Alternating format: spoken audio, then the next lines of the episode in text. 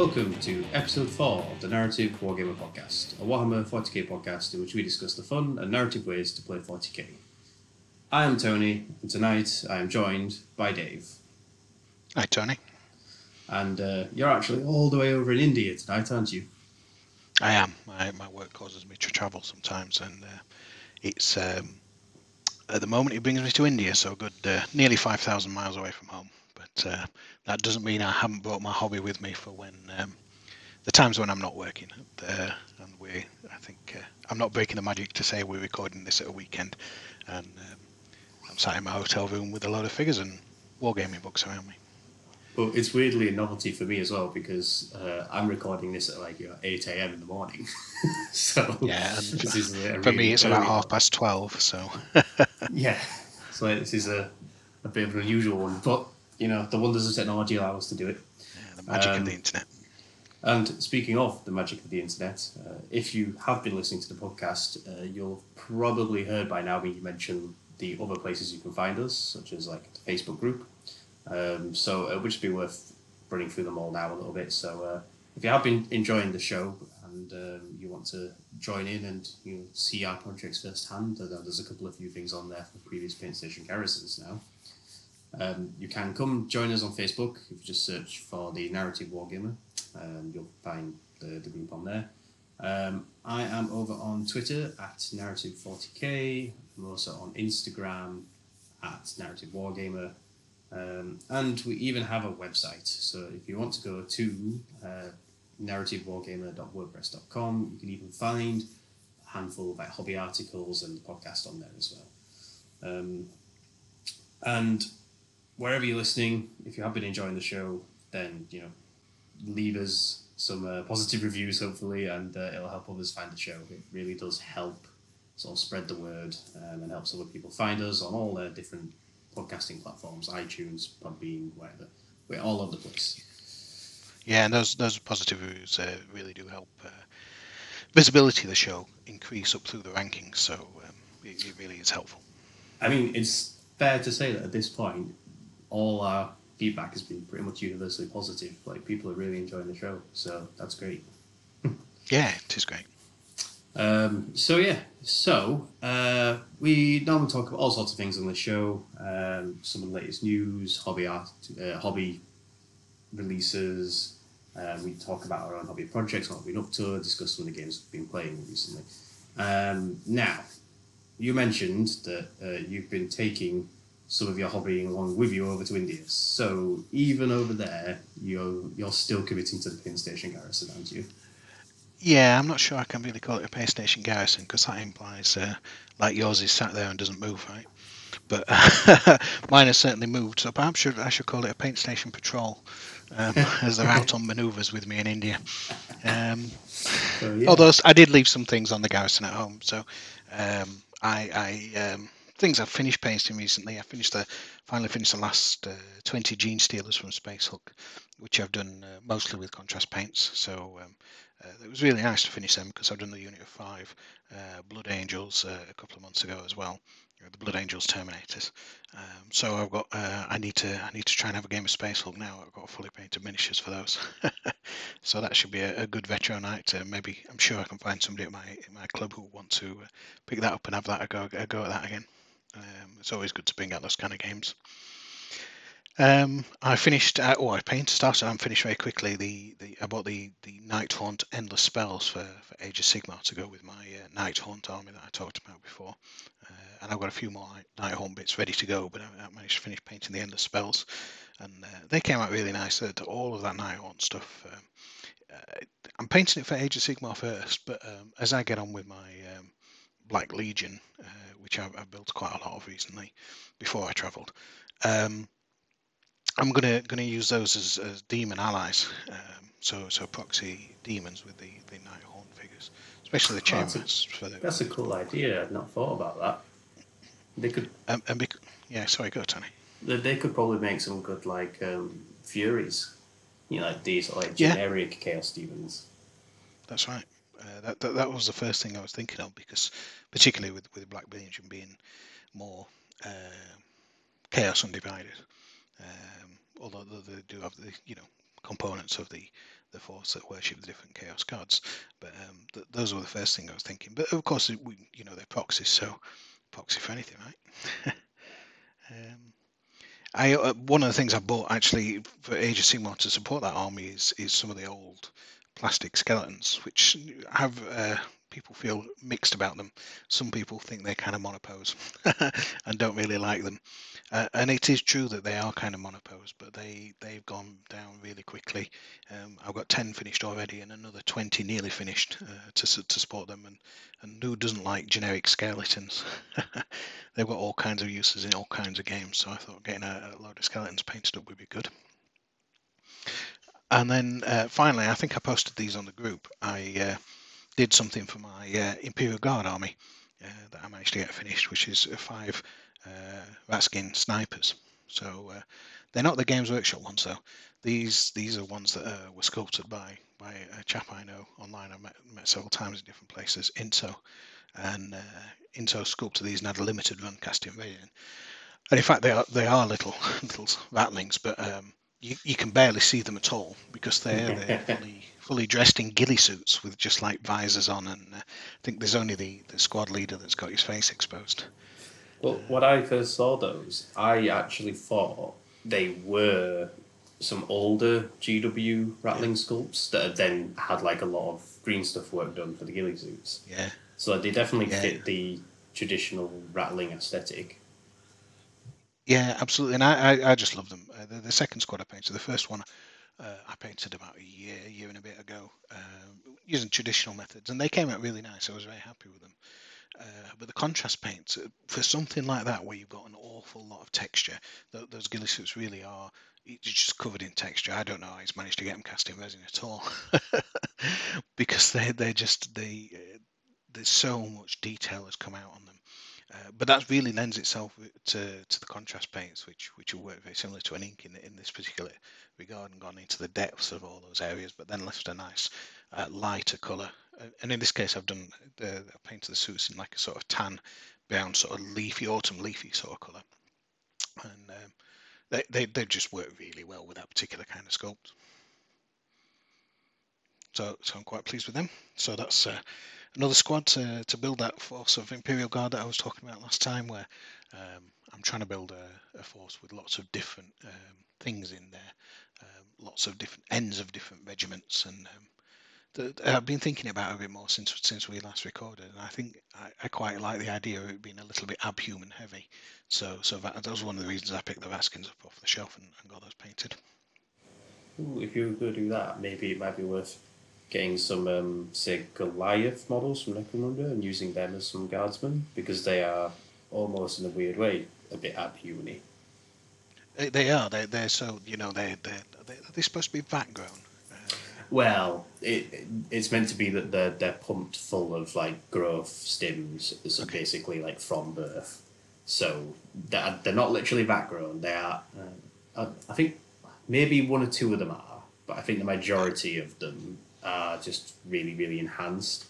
But um, right. obviously, after generations of it, they've practically become almost a subspecies of human in themselves. Yeah, yeah, and they they do move halfway towards the Ogryns. I've seen I've seen on some Necromunda groups conversions that are done with with Ogryn bits that, that fit quite well with with uh, Goliaths. So they, they do have that that halfway size, right? Yes, the basic. Yeah, they're kind of hard to explain. They're almost what you imagine like an Astartes would look like if he was out of his power armor. Right. Like that kind of just like sheer bulked muscular structure of a human. But yeah. the, these guys are a little bit more um, non perfectly proportioned, if that makes sense. You know, they're a bit over exaggerated in proportions, whereas whenever you see these like diagrams of the space marine, they're still pretty much like Da Vinci style perfect human proportions. Goliaths are yeah. not that. okay. They're, they're a little bit um, just top heavy. Yeah, I must. The Goliaths are not one of the factions I have really explored in New Necromunda yet, and uh, I do do have a gang of the old Necromunda Goliaths, but they are much more human-sized. so, uh, were those the ones that you sort of got done before your trip out? Um, to India, or are those? So yeah, they're, they're kind of the things that I, they're the things that I finished uh, before I went away. Oh I've yes, left of course, yeah. Yeah, I've left some things on my paint garrison still at home. I've got more skeletons as we talked about. I, uh, I've not really made any progress on my goblins, despite the fact we talked about them last time. They're they're still there, um, uh, manning the manning the garrison. Uh, I made a bit more progress on. I've got a Crimson Fist chaplain uh, that I'm halfway through painting, and uh, he's uh, he's coming together very nicely. But the very old metal mini um, from Rogue Trader here, one of the original chaplains, uh, which has got a built-in metal banner pole, which is interesting. Um, but that's he's coming together quite love. nicely. Fist Yeah. yeah. love recently as well, so you know. I Yeah, think, absolutely. Well, they're in the White Dwarf, and they've got a bit of a mention in the, the new stuff that I'm sure we'll talk about later, right? Have you seen the um, the new reimagining of the Rogue Trader artwork? I haven't, no. Uh, Is I that, can't uh, remember where I saw it. It was somewhere on the Warhammer community, I'm sure. But um, Okay. they've basically they've recreated. There's a, a new commissioned piece of Games Workshop artwork that's Yep. basically um, a cinematic recreation of the Crimson Fist Last Stand. So they've got like a marine holding the orc head with the, Right. by the spiked helmet and firing the bolters, and the guy with the banner, and they're all sort of like half falling over each other in the Last Stand. But Right, okay. It's all set with the new Primaris Marines integrated in the artwork. Okay. So There's a, it- there's a mix of regular and Primaris Marines. yes, it is actually a mix, which I think is one of the really nice things about it is that it's um, um, one of the newer newer pieces of Space Marine artwork that actually still includes the original Tactical Marines. Because I think it's meant to be more emphasizing this brothers in arms thing. You know, even though we're a, you know a little bit different generationally, we're still defending to the last together, sort of thing. Yeah. But it's uh, I shall a have to really- go and look that up. yeah, it's a really clever idea and like you know good recreation of a classic piece of artwork reimagined. Yeah, it really fits with my uh, the same similar theme to, to my Crimson Fist army that I've got already. Uh, about two years ago, I painted up uh, about fifteen hundred points of, of infantry heavy uh, Crimson Fists that were a mix of of old Marines and and Primaris Marines. So uh, really, a lot of the the Primaris Marines out of the first box that came, so a mix of intercessors and uh, um, oh, I've forgotten the name of the ones with the plasma. Hellblasters. Hellblasters, thank you. that shows you how long it is since I've used them. um, uh, as well as tactical marines and assault marines for Crimson Fists, uh, and then, then a few leaders, a couple of lieutenants, this chaplains for that force, as I've just mentioned, and um, and uh, a, Primaris psyker that I, I use quite a lot actually. so uh, what else have I left at home? The Angry Marines have not had much love this month. Um, they, they say sat at the back. Uh, neither is the Rainbow White Tech Marine, but he's still sat there. But I brought a load of stuff with me. I brought nearly 70 built and primed miniatures with me, which sounds quite a lot, but then I bought all my contrast paints too, and then just a few other things, black and white and flesh and metallics, to try and crack on quickly with a load of stuff uh, while I was here. And I've already finished uh, 16 miniatures, and I've got another, uh, looking at them now, another 16 that are nearly done. So um, I may have been a bit, a little bit over ambitious with 70, but I think I'll, I'll get a good 40 done by the time I go home. I think. Um, I didn't bring any basic materials, so I don't, I don't usually share work in progress pics, but expect uh, um, the internet should uh, the places I usually po- uh, put photos of completed miniatures should expect a bit of an incoming blast when I get home and just uh, crack through the basing quite quickly. But it's it's an interesting mix of stuff that I brought with me. I think. Um, there's not anything here that's that's directly Games Workshop miniatures apart from one squad of Rogue Trader, Eldar Guardians, or uh, the Guardians or the um, Pirates, the the old metal Oh, the miniatures. a Corsairs. Yeah, yeah, that's right. So I'm going to paint them up as Dark Guardians for my slowly building Eldar force. Try and get those up to 500 points of painted. Um, Well, think I'm just probably get them done. I'm just curious, but what is your sort of like painting setup then that you've got going in the hotel? Uh, yeah, I'll take a picture of it uh, and, and post it on the on the group uh, uh later after we finish recording the podcast. But in essence, uh, I've got a desk in my hotel room here. Uh, it's actually a glass top desk, but it, that doesn't really matter. And I get a newspaper every day. So on the first day, the Times of India was spread out on my desk, exactly the same as we want to cover that, right? And uh, and that, that, you know that's the protective surface that we all use. I didn't bring a cutting mat or anything like that, um, and I brought a bundle of brushes, brushes, and my um, my set of paints, of course. And then I've I've just laid them out on top of that. There's a little desk lamp that's quite good. I can swing that around and bring it over the top, so I've got some focused light. It's not a daylight bulb, uh, but it's it's good enough for painting with contrast paints, or when I know what the color combinations are that I want to achieve. And um, days uh, less of a problem in India. So we're much closer. I'm much closer to the equator right now. So the difference between night and day uh, lengths between summer and winter is um, is much less than we get in the UK. So um, if I'm about during the day, especially weekends, of course, uh, when I'm not working, uh, I've got a lot more natural light available to me through quite a large window in the, in the hotel room that we stay in. So um, the, the setup for painting is actually pretty good. Um, and then I just lay my miniatures out in the the way I prefer to to, to batch paint them. It sounds like you've got quite a good little travelling setup there. Yeah, yeah, and there's there's no particular. I've not brought um, like a paint station or anything like that. I've just kind of made my own, uh, ju- just out of bits. And of course, there's always uh, uh, glasses and things like that to put water in. I just try and make sure I do wash them out thoroughly and don't leave paint in the hotel glasses. Uh, Um, uh, the one thing I didn't pack any of is, and I've done this before, is I didn't bother packing a, a paint palette, a mixing palette of any kind, and that's because um, in India I drink a lot of water to keep my hydration up. It's, it's, it's either quite humid or quite hot. Um, so I, I use the sides of the plastic bottles that we get uh, given in the hotel as a good uh, idea. Yeah, yeah, they're going to get thrown away anyway, so I just reuse them a little bit more before they actually get thrown away. The the one I occasionally use for stuff like that is um, coasters. If it looks like okay. that's um, sort of like you know disposable coasters that are not really going to get reused or cleaned or washed out or whatever, they're going to be chucked. Then I'm yeah. sure they you know the hotel wouldn't mind you taking a coaster and using that as a palette. Yeah, yeah, absolutely. Um, I, yeah, I have done in the past, but usually there's some kind of strip or offcut of plastic. If I bought a a magazine that comes in a plastic cover. I'll, I'll, I'll you know, find a way or, to cut um, out a section of that to use, or all these kind e- of things, right? Even the side of um, like a, a product box, say like from GW yeah. or whatever. Like if you've recently bought a, a, kit and you're building it and painting it, you can probably yeah. use the side of that cardboard box. Yeah, if that's the kind of hobby you brought with you. I, I have not brought anything, any building with me this time. I I actually um, I took a small risk this time. I, did, I wanted to try and minimise the amount of space I brought. So the miniatures I brought wrapped up in tea towels uh, and just gently brought, and, and, they've been absolutely fine. Uh, you know, they've got enough uh, padding and buffering. They were packed in amongst clothes uh, as I've flown, um, and they, they came out absolutely fine when I got here. It does help that quite a lot of them are, like the Eldar Guardians I've just described, are uh, kind of monopose metals, uh, which ha- helps quite a lot.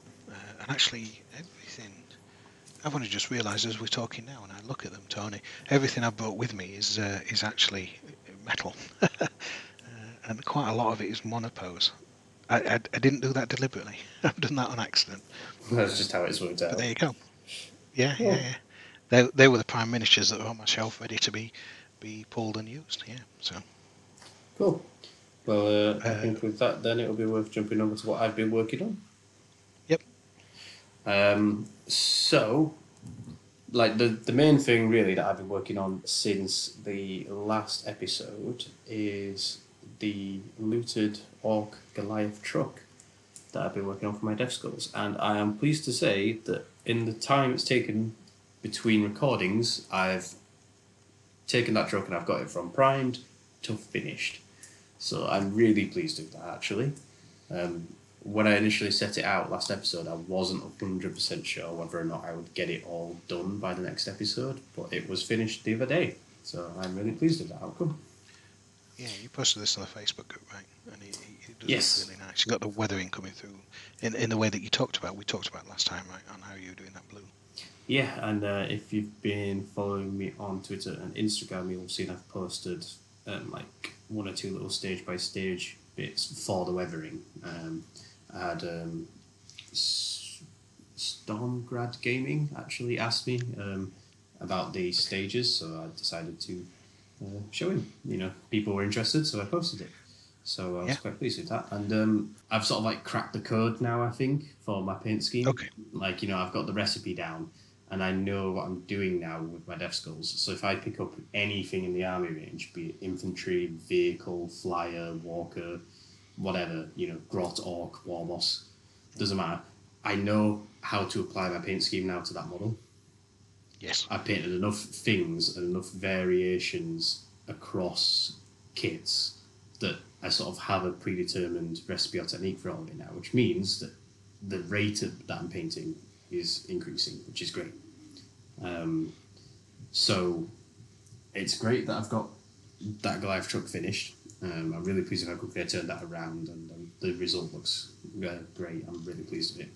But at the same time, alongside that, in the last episode, I'd started working on the Gorkanaut, and it's still on my paint station at the moment, so it's what I'm actually what I'm working on right now. Uh, but I feel like I've got a lot done on it with actual very little time investment because this has been kind of like my side piece. So just when I find Yeah. some time at home and I've got a moment to do some painting, I just pick it up, do a little bit more. You know, do the next bit of metallics, do the next bit of uh, washing, do the next bit of the armor plates, whatever. And it's weird at the moment. It feels like I haven't really spent any dedicated time with it. I haven't said I'm right. I need to be painting my Gorkanaut and feeling bad that I'm not. That hasn't happened yet. I've just been sat here working on it bit by bit and not even really thinking about it. And yet progress is really just coming along. and It's great. Is that because you got past what I, I quite often think to myself as being the dithering phase, the time where you, you sit looking at a miniature thinking, what is it going to be look like when it's painted? Uh, yes, that's exactly it. Like that. That is exactly the sensation that I had for a long time with my orcs. Yeah, and I, I, I've, I've had that a lot with armies as well. I'm starting a new army. I know what I want to do. I, I have to do some research. I have to do some looking up before I started the Blood Angels. I pulled out all my old Blood Angels codices, you know, the old second edition Angels of Death and the new Blood Angels codices, and looked how I wanted to paint. And even though I got assembled and primed miniatures and and I started to getting some red down, I, I wasn't hundred percent sure exactly where I wanted to take them or how they wanted to look. But once I get over that, I get exactly that same feeling that you just described. Um, and I'm doing it now. I'm painting some um, space dwarfs um, that I got from Hasslefree Miniatures. They're Grymm range, and I'm doing them with with uh, red and gold, um, and uh, they do look like a future fighting force for Virgin Galactic, to be quite honest. But uh, I quite like the scheme. I've finally come together on a scheme that I like as I've done them. But I, I have spent literally years dithering about how to paint these guys uh, and just not being able to figure out in my head what they should look like. And I've got about five or six different trial schemes that have never worked. But now uh, I'm in India. I've finished 10 of these. I've got another 10 that are nearly finished because I'm just cracking through them because I've, I've got to exactly that same place that you described with your orcs. I know what they look, want to look like. I know, know what the scheme is. I know the sequence of colours I need to lay down to get them right. And then one or two have just got small variations like the flaming nozzle or whatever. Is that, that how you're feeling about your, your orcs and Yeah. death now? So it's like because originally when we started with them, you'd be like, right, let's start with some more boys, and just getting that first unit of ten done. Every stage I had to question it. I was like, right, how am I going to do the skin? How am I going to do the next bit of the skin? How am I going to do the armor plates? How am I going to do the weapons? How am I going to do the extra details like the checkered patterns, the dog tooths, the dog glyphs, whatever? Then I'm like, right, I've done them, cool. Then I'll do a character model. So like, right, I'll do a weird boy next.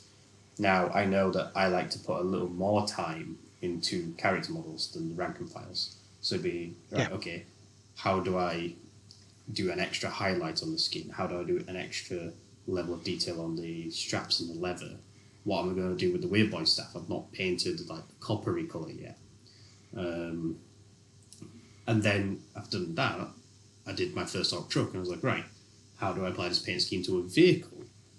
what is too much armor plating, what is not enough, what do I do with an orc rocket I've not had to paint on those yet, you know, how do I actually want right. to paint the like the explosive head on the rocket, what do I want to do with the tyres, I've not had to paint tyres before. Um, but now, I seem to have hit probably 90% of all the different painting aspects that I'm going to encounter across the army. So, you know, I picked up the Gorkanaut now, just gone straight in with doing the, um, like the exoskeleton, not exoskeleton, um, the framework. Like, because I know how I'm going to do my two different tones and layers of metallics for the arms and the legs. Straight on the armor plates, I know how I'm going to do blue armor plates here and there. I know where I'm going to include spot colors like black armor plates. It's got some oil drums on the back of it. Well, I've painted a couple of oil drums now, so I know how I'm going to do that, what kind of yellow I'm going to use for those. You know, so I don't have to stop and think about it. I just do it. Yeah. Because I've done it yeah. previously on some of my other models. So now I just feel like I'm really starting to pick up the pace with it, and it's just it's a great feeling. Yeah, yeah, absolutely, and it, it, does. I mean, the more armies you paint, you, you tend to get sets of colours. You then know how to do. It. You may be painting something else in the future, and you want battered blue armour. You'll know how to do that straight away, right? Yeah, exactly. Like uh, how uh, I spent a while on the first vehicle deciding how to apply the weathering to it because I thought I could easily do too little or too much on this. I need to find what that balance is like an armor plate on a rock boy is one armor plate. Like it's just on his shoulder or his chest or whatever. It's not really going to be too much or too little. But yeah. when my truck is almost entirely blue armor, how do I break that up? And how do I break it up without destroying the effects by doing too much? Do you know what I mean? Yeah, yeah. But now you've got it in your head, you're fine. And that uh, that's something when I've talked to people about painting. When I when I used to live in Sheffield, we uh, I was part of a, painting group in Sheffield called Sheffield Irregulars, which is really only exists online anymore now, really, really rather than physically. There's a Facebook group for that as well, if, if people are interested. That's one of the places I post my miniatures. Uh, but but that was a common experience I found. I found myself uh, if, if you do put in the 16, 20 hours on a single miniature, um, I, I, just as others can, I, I, can achieve really high level effects. But entering miniature painting competitions is, is to, to, to get that kind of thing, or, or the thought of painting whole armies with that kind of amount of investment of time was not something that, that really appealed to me. I wanted to paint whole armies. Um, uh, as, as we've just described. Uh, so I, I, put some effort into to trying to learn how to do that more efficiently. And a lot of the things that you're describing are some of the learnings that I've done as I've I've uh, gained experience as a painter. And um, but those common uh, the common thing that comes out that people get frustrated or don't enjoy the painting quite so much is is to, to develop that style for an army, you have to go through exactly that process that you've just described, that, that we both just described. And um, and that can be a bit off-putting for some people who, who don't enjoy it quite so much. And they, they until you get to that tipping point that you you you've obviously found after you finish this truck, um, it feels like an almost impossible task because you've got such a huge thing. But anybody who's trying to do it, you really should stick in there because because you do hit that tipping point. You do suddenly it suddenly comes together, and then like Tony just you just described there, Tony, you, you're painting a Gorkamork and it's easy. Right. Yeah, I'm really enjoying it. Like I originally would have thought it would have been quite an intimidating large model to do, um, but it's really not. I'm just really, really loving it, and I'm happy enough with it at the moment to probably post some, you know, work in progress pics on my socials. So you'll be able to see it shortly. Um, but you know, this guy really, so he's the uh, he really is the paint station garrison at the moment because he's he's pretty much sat watching as I work on other main projects, and he just gets picked up every now and again. But I'm still impressed by how quickly I'm getting through him, even though he's pretty much just my side project. Yeah. Um, so, uh, the with the Goliath finished, the next thing up on my paint station is the first of the Deathwreckers, which is my unit of Meganobz. So um, I'm going to do them in. I have six of them to do, but I'm going to do them in two sets of three because uh, they are quite large models. Um, they're similar to my War Boss in that they're all built out of Ghazghkull Thraka as the base of the model. Which which Ghazghkull Thraka? The new uh, one? The, well, the latest one, yes. Okay, yeah. big armored finecast guy. Um, Okay. So you know they are quite chunky pieces, and to be honest, they're almost they're sort of like a midpoint between say a sentinel and a dreadnought. They're not quite as big as a dreadnought, so they don't feel like a full vehicle paint, but they do feel like quite an extensive model to get done, like more so than just a Terminator. So I'm gonna uh, tackle them three at a time rather than all six because I think it'd be a bit much to try and do six at once. Yeah, you do need to try and find ways to keep yourself sane when you batch painting, and if you try and take on too many all at once, if you're not comfortable with that, it's a bit more always much better to reduce that number and make it more uh, feasible to, to get through them. Especially uh, those those those miniatures have got a fair amount of detail on them, right? Yeah, So they that can always be a little bit. That's one of the things that slows you down. I thought, well, one of the things that slows me down anyway. If I've got some things that are simple to paint that, that don't have too much depth of detail, the thing that pops to mind actually is battle mechs. I find uh, a different game, but uh, when I'm playing painting figures for BattleTech, um, I find them relatively straightforward to paint. I mean, it's only four or five figures for for whole force usually the, the, for the length of games that I, I usually play at that, and I find them really easy to do because although the miniatures have got detail on, it's a, a bit of a simple of a, a paint and a wash and maybe add some detailing or camo or whatever. But but that feels quite different than doing something complex like a like the chaplain, like the Crimson Fist chaplain we talked about earlier. That's uh, that's quite sm- the oh, it's an old metal miniature. It's quite small and it's got lots and lots of little bits of detail on it, and and and that slows down your painting and can make it frustrating if you're trying to do too many of those detail miniatures in batch. Uh, the other thing that does really, really help your motivation is posting on social media. Like I can honestly say the like the flood of likes and such that I get with some of these progress pics on Instagram, it really does just help perk you up. It helps you uh, feel validated in the time and effort that you're putting into these things. So I'd, if people aren't tried it themselves, I'd definitely recommend getting themselves an Instagram account just for, you know, like work in progress pics. And uh, Yeah. it's surprising how much people do enjoy them or see them. I mean, like uh, the amount of um, positive feedback I got for the Goliath truck, even just in the context of the conversion. I think there were a lot of people that were just really interested to see like a Genestealer cult vehicle that had been looted. So there was uh, a lot of uh, positive feedback on that, and that was great. Yeah, it's, it's the first uh, first Genestealer vehicle I've seen uh, looted for orcs, Well, uh, and it's come together really nicely.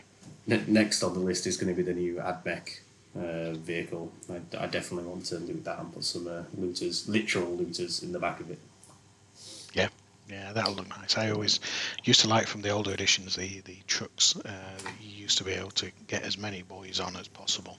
and uh, the rule was that you could, if they, they didn't fall off, they were allowed to get in the vehicle. That was the transport capacity.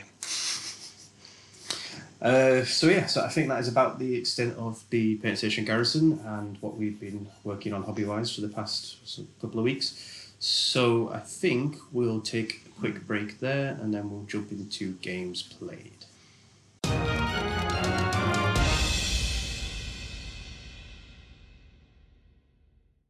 Right, guys, we're back, and we're now going to be talking about the games that, well, not that we've played, but that Dave has played. Because unfortunately, yeah, I've not had a chance to actually get in any games for 40k since the last show. Um, I'm hoping I will be getting one sometime. I don't think next week, the weekend after. Like I've got something lined up, so I'm looking forward to that. But um, yes, you've uh, you've had a couple of interesting games that you want to talk about, haven't you, Dave? So why don't you dive straight into that? Yeah, I just reached out uh, to my club. My club's uh, one of those where we don't we don't tend to have pickup games, but we tend to use a Facebook group to, to arrange games in advance, um, and, and then book a table to play them on because we got we got limited space. We can't fit in more than about um, eight six by four tables. Um, just just so it's fair, we pre, we try and pre-book that. Um, so I use that to to reach out to some friends and, and arrange games. So the first one, I, I decided, you know, particularly after we talked on last episodes and uh, brought to the fore, it reminded me clearly of, of how much I, I actually enjoy playing Space Marines. Um, I decided to uh, pull out all my Space Marines and see what I got, and decided to build a Renegade Space Marine force. So that is to say, Space Marines that are maybe a little bit disillusioned with their chapters or the Imperium, of course, that never happens, right? Or at least they never discuss it. But um, it makes for, for a great story where they've come together with a couple of different squads uh, from a couple of different chapters that all, all build up into a, a sizable, 50, in this case, a 1750 point force. Um, and um, so, so I built a list that was built around tactical marines because I figured maybe it won't be the specialists, maybe it'll be the, you know, the rank and file troopers who get a bit more disillusioned with with with their lot in life, and they've they've not turned to the ruinous powers, they've not turned their backs on the mankind, they just don't really enjoy fighting for the Imperium anymore. So they they've gone off and yeah, they, they are more just renegades than chaos. Yeah, absolutely. So so I built it around uh, quite quite heavily with troops uh, to, to, to follow that theme, and then a couple of charismatic leaders who, who are the ones who've led them away from their chapters. And I, I, deliberately avoided chaplains because I thought, well, chaplains are the guys that, that keep people in chapters, right? And if they've they've had an expended period without spiritual support, maybe that's what's led them to this. So, um, oh, so a, a cool idea because I, I normally typically hear the story of like you know the chaplains refused to turn, they refused to join in, so they were you know killed by their brothers. But the idea that they've actually been without chaplains for a while, and that's what's yeah, caused so, them to actually lose touch with the faith. Yeah, that's, that's a, a very interesting a, approach. A couple of squads and their lieutenant out on an extended campaign for a decade, fifteen years, whatever it is, and they've just not had enough spiritual input. And, uh, they've met similarly minded other space marines, and that's that's what's led them down the path. So that's a really cool uh, idea. Yeah, so I just pulled them out of my existing armies, really. In, in all honesty, the, the, mostly the miniatures I'd already got painted, which which also was a, a convenience as well. But it got me to a place where I got a force and uh, a load of moons that were already painted uh, fairly quickly. So um, a couple of tactical squads of my uh, Rainbow Warriors, of course, led by a, a charismatic Primaris lieutenant. Um, the um, I've got um, an, an, old squad of the plastic uh, RTB01 uh, white scars. Uh, white scars from before Chogoris was a thing, which uh, again dates me, but I think we've already established uh, how long I've been playing this game. Uh, and, and led by an old um, metal Terminator that I painted up as a Terminator captain for White Scars with a Thunderhammer and a Storm Shield and uh, he's still a little bit of a beast. He moves slowly at five inches a turn, but when he gets into combat, he, he's quite devastating. um, the um, I, I, put in uh, a couple of squads of Crimson Fists. Um, I've got some Storm Lords that I painted some time ago, um, and a few Dark Angels as well. So the Storm Lords are also led by a, a Terminator captain um, with. Um, this is the old Cloud Runner model uh, the old metal cloud runner model, and, and maybe not many metal, uh, many many listeners will remember this one, but it's one of the first uh, Terminator Captain uh, uh, figures that was originally sort of intended to be a Deathwing figure, although it didn't really have any of the Deathwing specific iconography, and it was a generic Space Marine Captain. Um, so so um, Yes, quite a lot of my age showing in this in this particular force. And I've, I've already put up a, a, picture of that force on on the Facebook group if anybody wants to see it. Uh, there was there was for my first battle. So um, uh, who uh, did you play against? So I played against uh, one of my club mates called uh, James, and he brought um, Custodes, uh, which seemed thematic and suitably narrative, hunting down renegade space marines. and following the discussions that we had last time, I also had a, a conversation before uh, with him, and, and, we decided to play the the geothermal eruption battle zone. Yeah. So the one with the creeping lava. The lava field, one of my all-time favorite battle zones. Yeah, absolutely. Uh, now I, I, didn't make a proper note of the mission. I tried to look it up before before this recording. I couldn't figure out which one it was. so maybe, hopefully, you can remember, Tony. but we, we played a mission uh, and it was a proper mission, I just don't remember which one it was, uh, where we had uh, one objective marker each in our back zone. Um, and we the, the victory condition was that you had to have as many, more models uh, within three inches of the objective marker than your opponent. To, but you only score the victory condition right at the very end. Um, uh, so is it a end of game? Whoever controls the most objectives but there's That's only right. two objectives, one That's in right. each deployment zone. Yeah. Yeah, I, uh, I, I, can't remember if there is a name explicitly for that one, but I do know the kind of mission you're on about. Yeah. I'm sure I'm sure all our listeners will know know what I'm talking about. Yeah, if anyone knows, then definitely you know, leave a comment below. Yep, absolutely. but um, I'm sure everybody will understand the type of mission we played. And we actually, we actually rolled to see how it was. Uh, and we actually were playing uh, long ways, so uh, end to end, with the, the, the funny triangle shaped deployment zone. Not that that really mattered very much. But the, the main effect of that was that the lava was coming in from a long edge rather than a short edge, uh, using the geothermal. Oh, that's interesting. Yeah. Yeah. Um, so we had just had mixed, fairly heavily scattered scenery. Um, and, um, and, what he brought, of course, is I've described what I had, but he got um, the um, Captain Valar, uh, Jet, um, Valoris. Yeah. yeah. Uh, Trajann Valoris, that's right. Uh, Shield Captain um, in in the fancy armor. Um, he got he got a couple of custodian guard squads um, and a Contemptor dreadnought and he got some uh, some of those jet bikes, the Vertus Praetors, I want to say, yeah. but I'm not sure that's right. Uh, cheesy, cheesy jet bikes. Cheesy, cheesy jet bike. Although against against mass tactical squads, they were they were less effective than than you would than you do normally see them. Although we we we did it was a fluffy game, we weren't we weren't intending to, to either win or lose. In fact, to be honest, I we played on a Friday night after a long week at work, and I I, I was playing a, a, large force of tactical marines. I kind of expected to lose in fairly short order, uh, but that, that's not really the way it turned out. But uh, as I'll describe. Um, so we we played with the lava the keeping him from the edge. Um, you know, he ran at me fairly quickly, and I, I took a kind of defensive position in the back. Uh, I didn't have really good lines of sight because the, the terrain had been set up between us, and we were kind of half think we were thinking we'd be playing we were playing the other way around. So it, it kind of messed with lines of sight and things like that, particularly for my heavy weapons.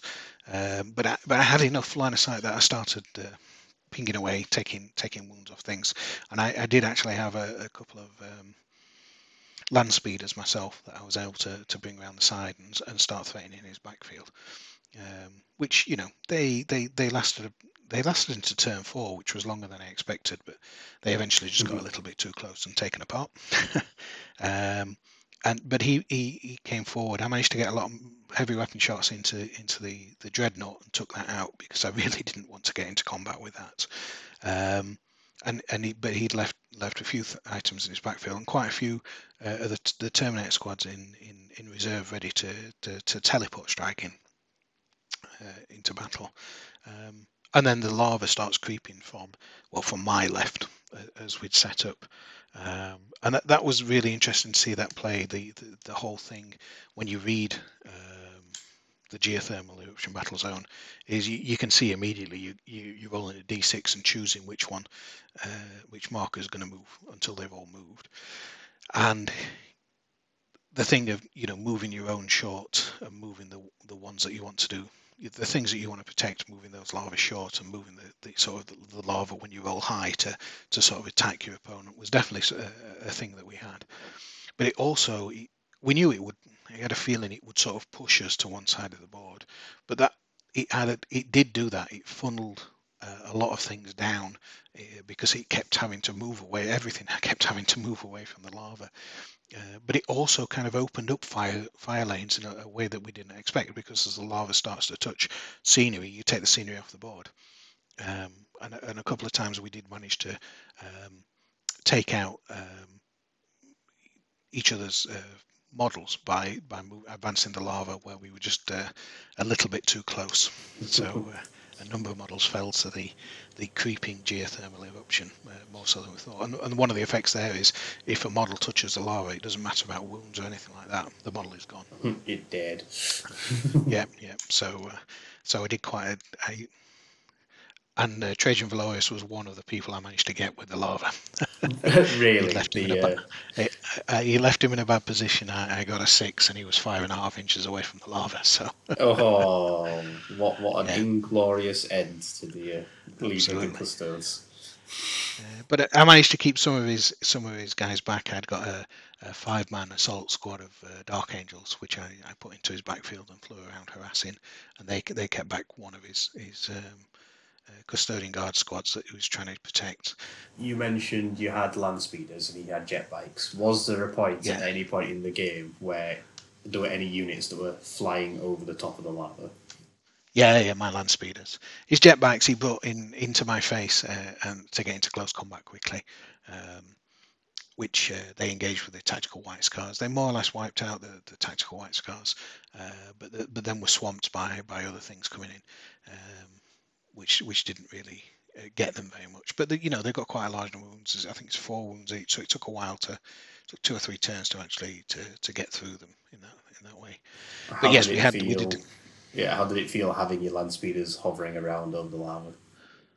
Uh, kind of fun.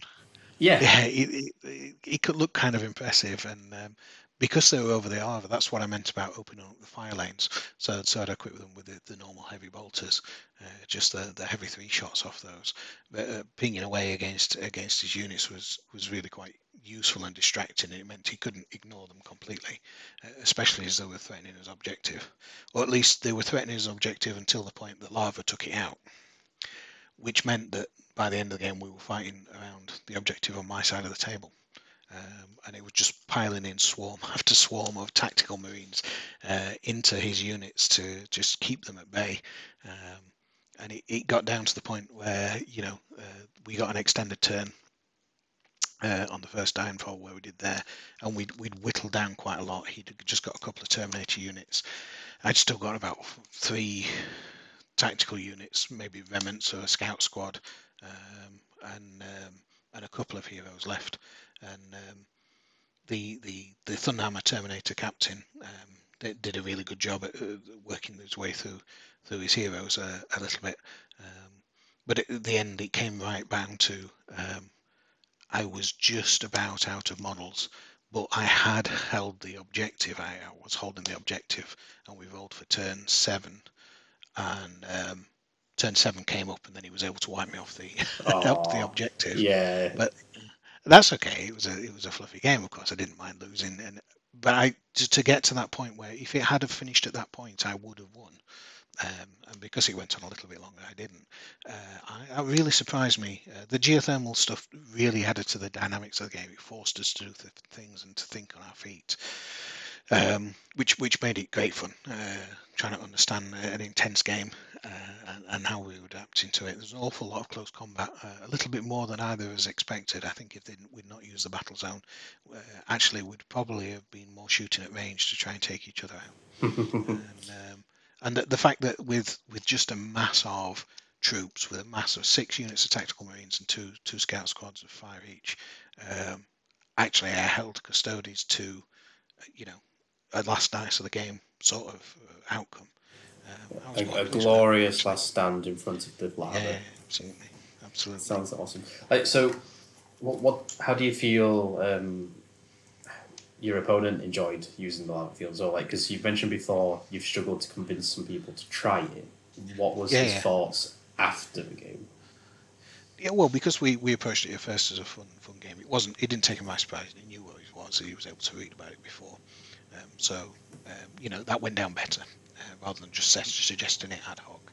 Uh, but yeah, we really enjoyed it. We, we talked about it afterwards uh, uh, in the car park outside after they closed the, the, up.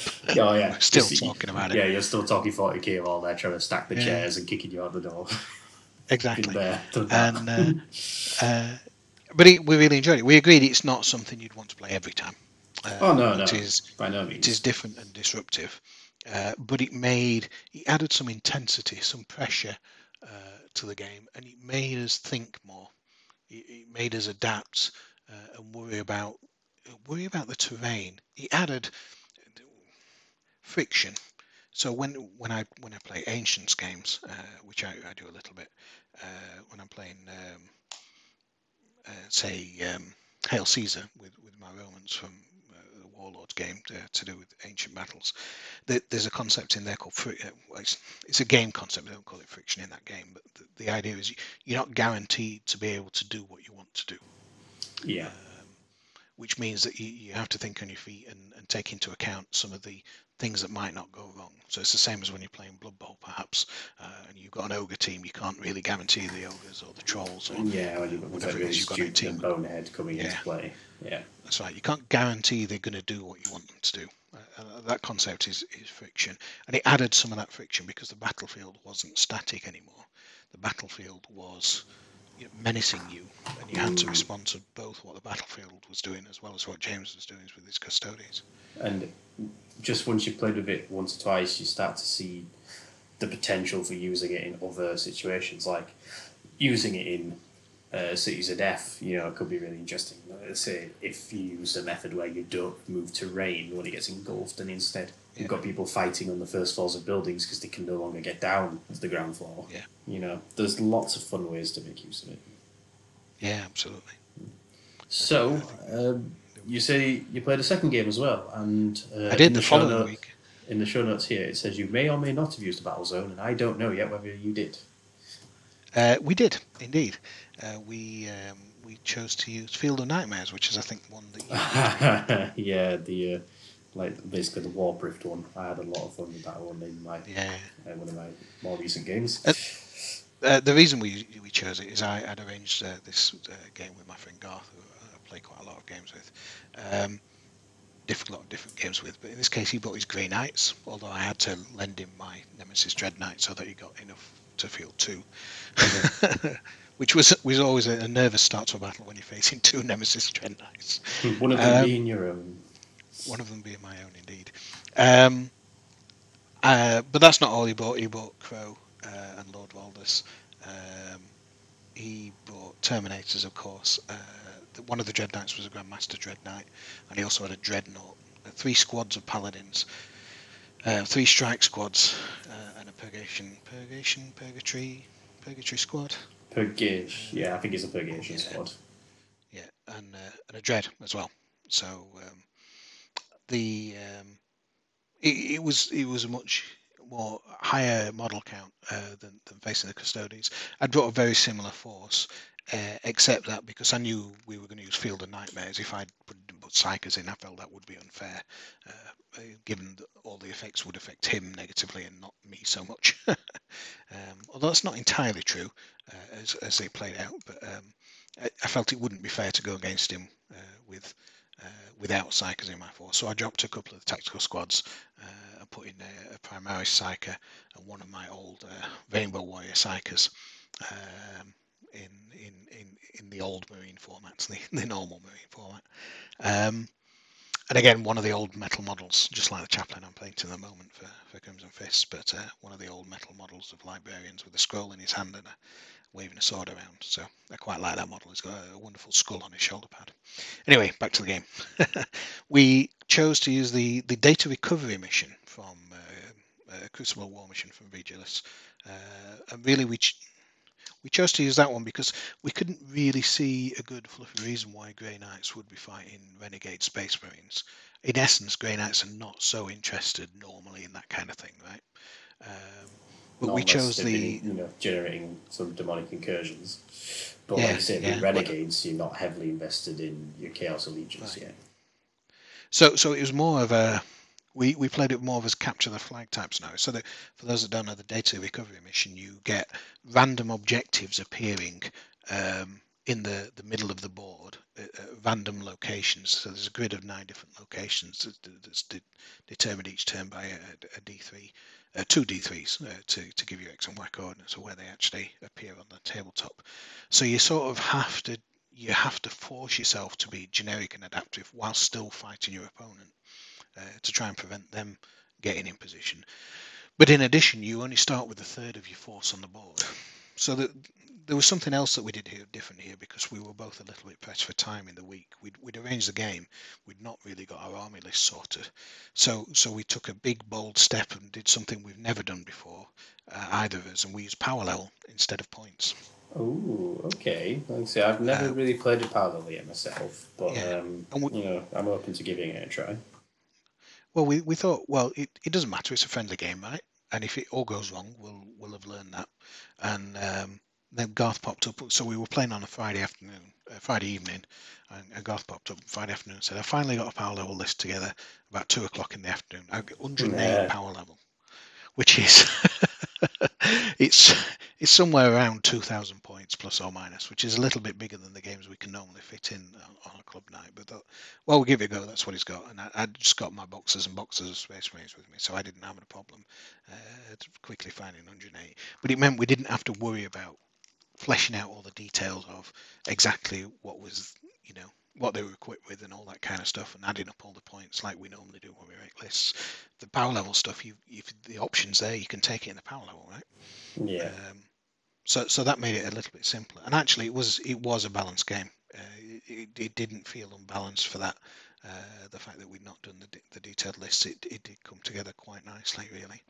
Um, so, so I think I would definitely, having done it once, I would definitely use power level to draw a list again against against another opponent, see how it works. A very positive first experience. of that. Well, that's good at least. Um, yeah, yeah, and uh, it might be something a lot of people have not done. So I'd, I'd recommend it, giving it a go with with a friendly and positive opponent if, if you've not done it uh, to, to to give it a chance, see how it works for you.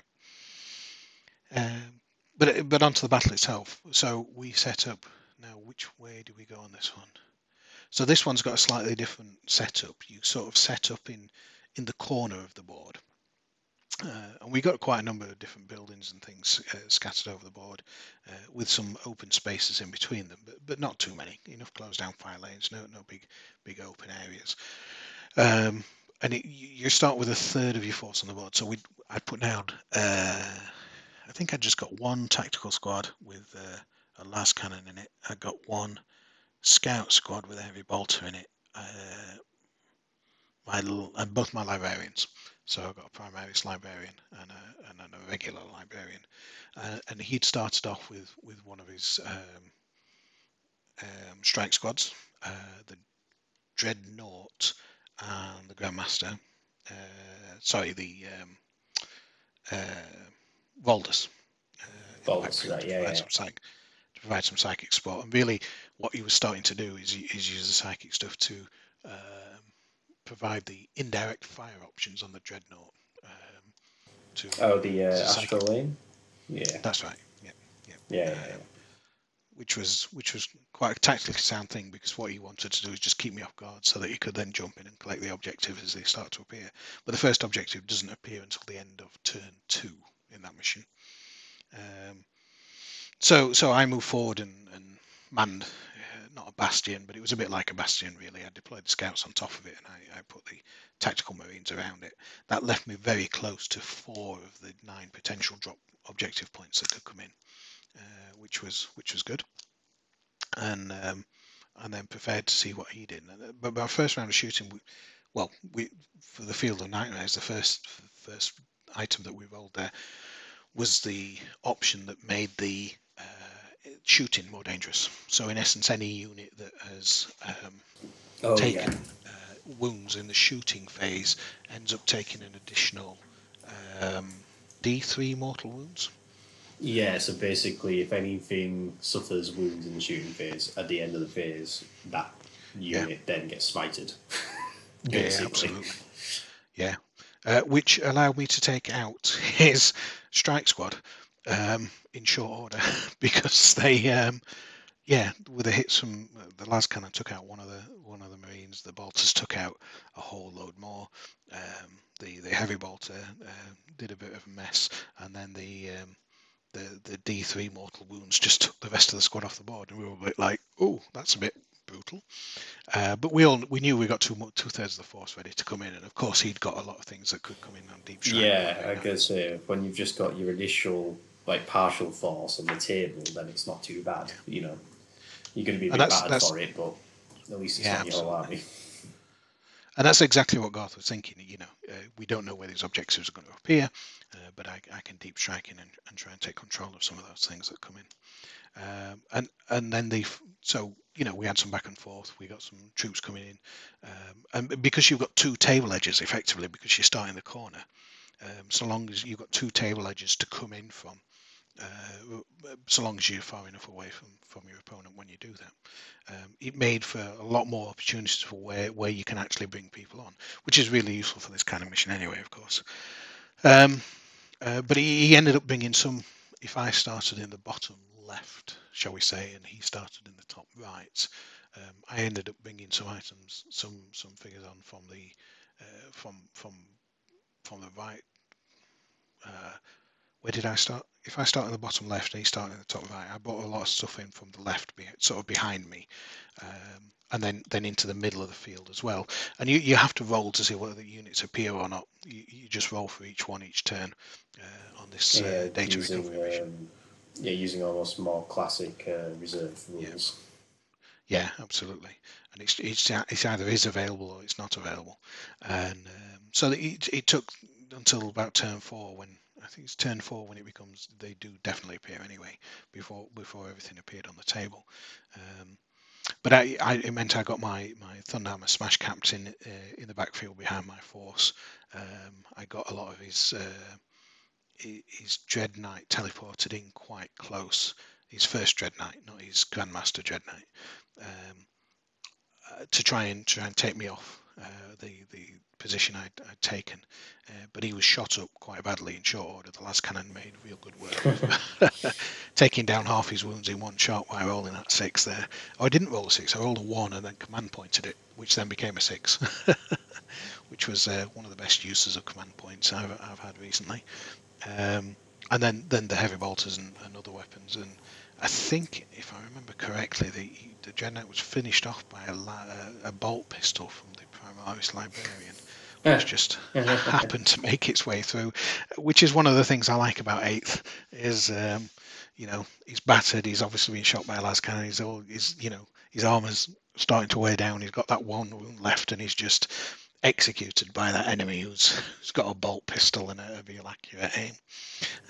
yeah, I, I, am so, quite a sucker for the uh, relic pistols. Like various yeah. armies have them. Um, there's been once or twice when I've had uh, my guard commander has used his um, like damage to bolt pistol and he's killed like a Tau Crisis suit in like one shot and yeah. stuff. It's just yeah. uh, it's a it's a great feeling. Yeah, I didn't take a special pistol. I'd, I'd, I'd actually, uh, for the chapter relic, I'd taken armor indomitus on um, on the regular librarian uh, because he was. Um, I was worried about his survivability, um, and in fact, that Dread Knight did take him out in short order when he when he came in with his shooting. Um, he, he just stripped stripped the wounds off that, despite the armor indomitus, um, and he was gone. He was gone in short order. But the Primaris librarian lasted a lot longer. But we didn't have such such variety on the, the, the field of nightmares, but it, it did affect the way we thought about psychic powers. Perhaps, uh, sorry. Were you were either of you using the mission stratagems to try and manipulate it? We did once. We did once. Uh, we we did the plus one minus one thing. Um, uh, we did it in the same turn, and the way it works is actually you, you change it in your turn. So it meant we had one particular value uh, on my turn because I'd, I'd started, um, and then he used it at the start of his turn to change it to something more more effective for what he wanted to do. So I think I had it on finding the way in again, which is the one that causes the shooting wounds. Um, and no, it's the other way around. Uh, I'd had haunting the witches, which is the um, you roll any double gives perils of the warp. Um, and I'd chosen yeah. not to activate any. Yeah, yeah I'd chosen not to activate any psychic powers. Yeah, yeah, yeah. and I thought that would be good. yeah, and I don't want to change that. But then at the start of his turn, he used the command point to change it to to the one that suffers D3 mortal wounds to shooting, um, which was which was quite a nice uh, way of making that work. So, so you were playing. So you're saying you were playing with one psychic? You using a Primaris? By this point, I, oh, okay, I was so playing with two. So you were playing with two. One died dead quick. Yeah. so effectively, you were playing with two psykers, and you're playing against yeah. Grey Knights, and you're using the battle zone that has a range of both bonuses and perils for psykers. Yeah. How did you feel that balanced out? You know, an army of psykers versus an army led by some psykers. Um, it made us both more cautious about using psychic powers. Again, it added that same friction that, that we that I talked about in the last battle, where it made us we weren't guaranteed to get what we wanted out of psychic powers. Quite often, when you when you play or play against Death Drake Grey Knights, it's sort of just like you, you just can't stop everything. You certainly can't deny everything, and it gets to the point where it's almost auto rolling, and it's whether whether his actual rolls actually make it through to, to get the power off or not. Yeah. Um, whereas this time, especially when when things like like that that, that result came up, it made us. I'm both him and myself much more cautious about. Do I actually want to bother with smite? I, I mean, there is somebody in range, but if I roll any double, um, I'm, I'm going to perils. But you, did, not you sure didn't really want that. feel that the battle zone affected one player or the other too much or too little. It did actually feel No. like it had a relatively No. even influence. From the way I've described the setup, you would think, "Oh, that's that's that's really bad for the Grey Knights," uh, but actually, it it it didn't always pan out that way. Because, uh, for example, the shooting one I've just described, it just happens in the shooting phase. There's just there's just more warp energy around, so more war, wounds are caused. Uh, we had the similar one, the fight phase uh, came up a couple of times where uh, at the end of each player's fight phase, if each unit's within one inch of an enemy unit, that unit suffers one mortal wound, and that had an effect on the game as well. So, although uh, the, the the narrative part of that battle zone is that the you know the warp is a bit thinner, um, and, and and that was the reason these uh, the Grey Knights wanted the um, the objectives, and that's why my Cycle Ed Force wanted the objectives. That's the narrative we built up. Um, and and the battle zone is is primarily a, a, you know a, psycho influence sort of um, uh, battle zone. Actually, a lot of the uh, the results on that d6 there's only one or two that actually affect psykers directly. Yeah, it, it's more the fact that um, psykers are capable of influencing the Yep. the environment a bit more. That's right. So I think I think at the start of the battle you need to you can only really use it if you've both got psykers in in your force uh, to be able to influence it a little bit. Uh, but the actual the actual battle zone itself uh, takes effect across a variety of different phases that that anybody can make use of. Um, Yeah, it wasn't. It didn't feel unbalanced.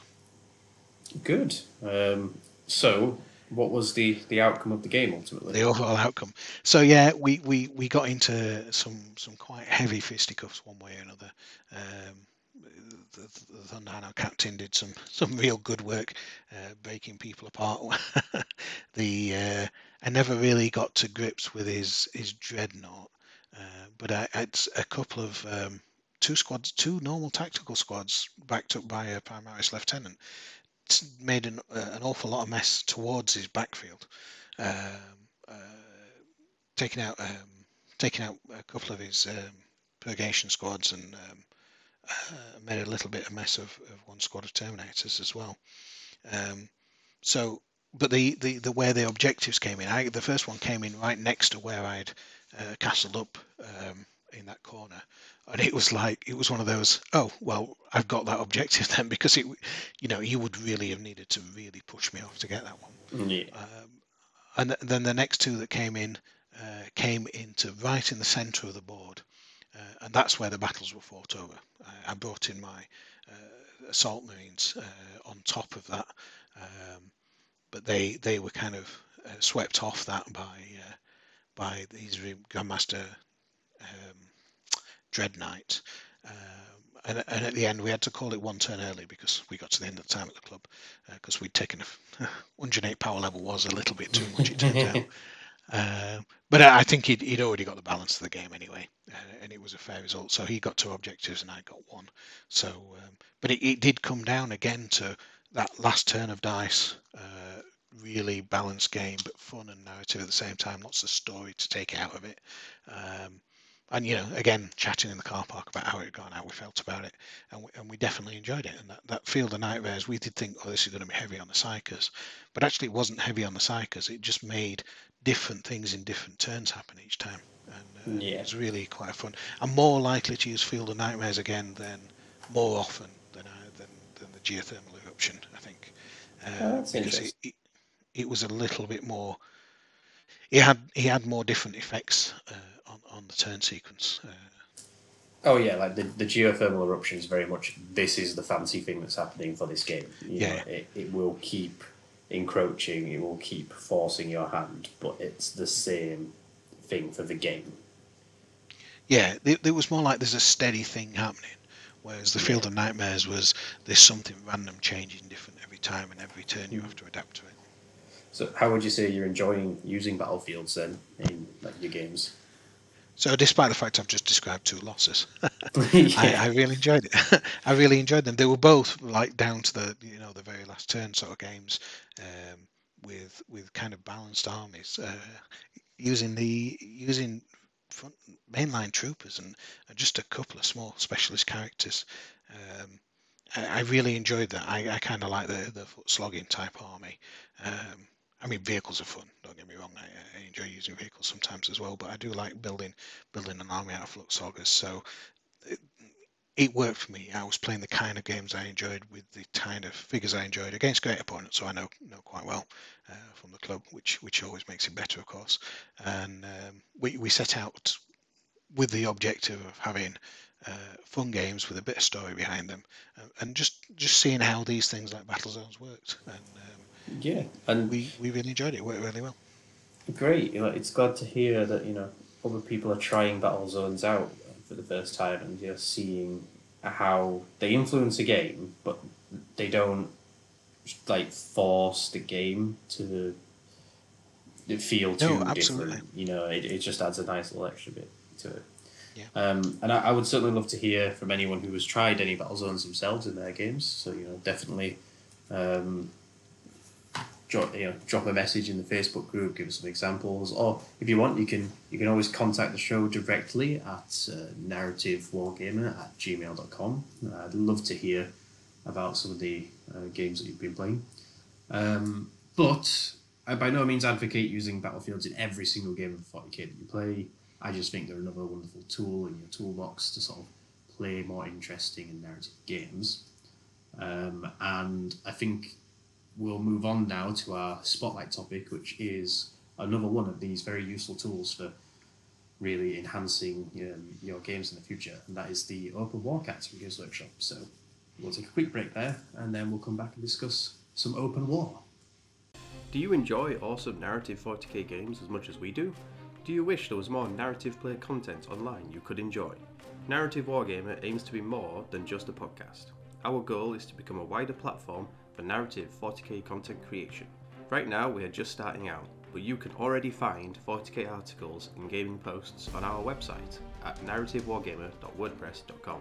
We also aim to develop the Narrative Wargamer YouTube channel with narrative battle reports, custom missions, expanded gameplay rules, and much more. If you would like to see awesome content like this, then please support the show via the Narrative Wargamer Patreon page. The support from our patrons helps us produce the show and expand our range of future content. You can support the show from as little as $2 a month, and it really is the best way to show us you are enjoying our work and are excited to see more. With your support, Narrative Wargamer can become the number one provider of narrative play content from the Grim Dark.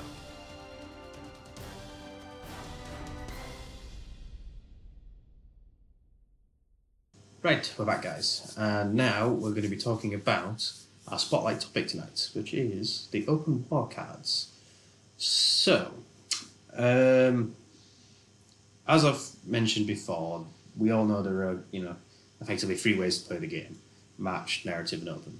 Um, but I don't think that they're so stringently separated. Do you know what I mean? Like, I do think there's lots of room for sort of crossing things over. Like, you know, I typically play with match play points, but I tend to play like more narrative based missions and gameplay. And uh, the open war cards are another way of playing the game. And as the name would suggest, they're kind of intended for open war play, which is more the sort of like anything goes version of 40k. Just throw some models on the table, roll some dice, have some fun. But I do think there's um, room to use these as a very uh, helpful tool in creating narrative games as well. So I think it's just really worth talking about because I also think not many people even realize they exist or have tried using them, and I think more people should. Yeah, absolutely. I mean, I've, got a set of the open war cards. I've, I've used them once or twice when eighth came out, but I, I can't say I've used them very much since. And uh, I certainly haven't brought them with me to India, so hopefully you've got them uh, there that we could go through with. Yeah, so I've got my pack of open cards here. So when you you can buy the open cards from the Games Workshop um, web store. Um, don't think you'll see them on shelves in stores very often, but uh, you never know. You might there might be some old supply store on shelf somewhere, but you can still order them online and they're great. So it's basically uh, a, ca- a, a pack of cards, a bit like the tactics cards that you get for your armies. Um, and in it, it contains a few different little decks of cards. So it includes a deck of deployment cards, a deck of objective cards, a deck of twists, a deck of ruses, and a sudden death deck. Now, all of these do a few different things, and basically, the idea is that you draw like one of these cards from each of these decks to generate the parameters of the mission that you're going to play. So it comes with a little instruction booklet that tells you how you're supposed to generate a mission. So I'll just have a quick read through this now. Um, so you shuffle each of the decks of cards, you draw the top card from each of the deployment, objective, and twist decks, and place them face up so both players can see them. Place the ruses and the sudden death cards uh, to one side for the moment. They may be needed after two armies have set up. Uh, so you typically create your battlefield and terrain setup however you want, and then you move to deployment. So both So you tend to you, you choose your armies and you set up your battlefield before you actually draw from the open war. draw your mission. Yeah. So uh, Yeah. this would typically in most like say Maelstrom or Eternal War missions, it'd be the kind of step that you would place the six objective markers. You know, you would Okay. make your armies, make your battlefield, then you would place objectives. In this, this is when you generate the mission. Now, it's worth saying that the open war cards are intended, so not intended, but um, they allow you to play unbalanced games. So games where one player has more points value than the other, Okay. which is something that you don't see very often, and I don't think it's something that many people play. I would be interested to hear if anyone out there has ever played um, games where one side is larger than the other, or has more points than the other, or whatever. But that's what things like the ruse cards and the sudden death cards are intended for. Um, now, personally, I still do prefer to play what you would consider balanced points value games for the majority of games. So you can sort of pick and choose some of these cards and what you want to use and don't use. So I very rarely use the sudden death cards, but I'll just iterate through all these for now. So when you come to your deployment, both players roll a dice, rolling again in the case of a tie. The player that rolls highest chooses uh, which of the territories shown on the deployment card will be their deployment zone. So you've randomly drawn your deployment and you pick their side. Their opponent uses the deployment zone. Uh, the players then alternate setting up units, blah blah blah. That's sort of throwback to the start of 8th edition. But again, to be honest, you can use whatever deployment method you prefer. I personally quite prefer the um, the latest chapter approved iterations where one player deploys your entire army, then the other deploys your entire army. Um, and whoever deployed first goes first, unless you seize. Ruses and sudden death victories. So, after both sides have finished setting up, each player must add up uh, the power rating of all their units in their army. If one army has a total that is greater than the other, the player with the lower total is allowed to take the top card from the ruse deck. If one army has a total that is at least double the other, uh, the player with the lower total takes the top card from the sudden death deck as well. Uh, ruse and sudden death cards are kept secret until they are played. If a sudden death card can be played, its victory conditions override those found on the objective cards for the game. Um, and then victory, the player that achieves the victory conditions on the objective card chosen from before the battle wins a glorious victory. If a sudden death card is played during the battle, the player wins a major victory. If neither player achieves the victory conditions on the objective card and no sudden death card was played, then the player whose army has the lower total power rating wins a minor victory. Both armies have the same power rating, the game is a. So, the long and short of that is basically uh, you use these deck of cards to generate a random deployment map, a random mission for the game, and a twist that's going to be affecting the gameplay. Then, optionally, you can include either ruse cards or sudden death cards, depending on however you fancy doing it. Me personally, I quite like giving both players one ruse card, regardless of if the points are the same or not.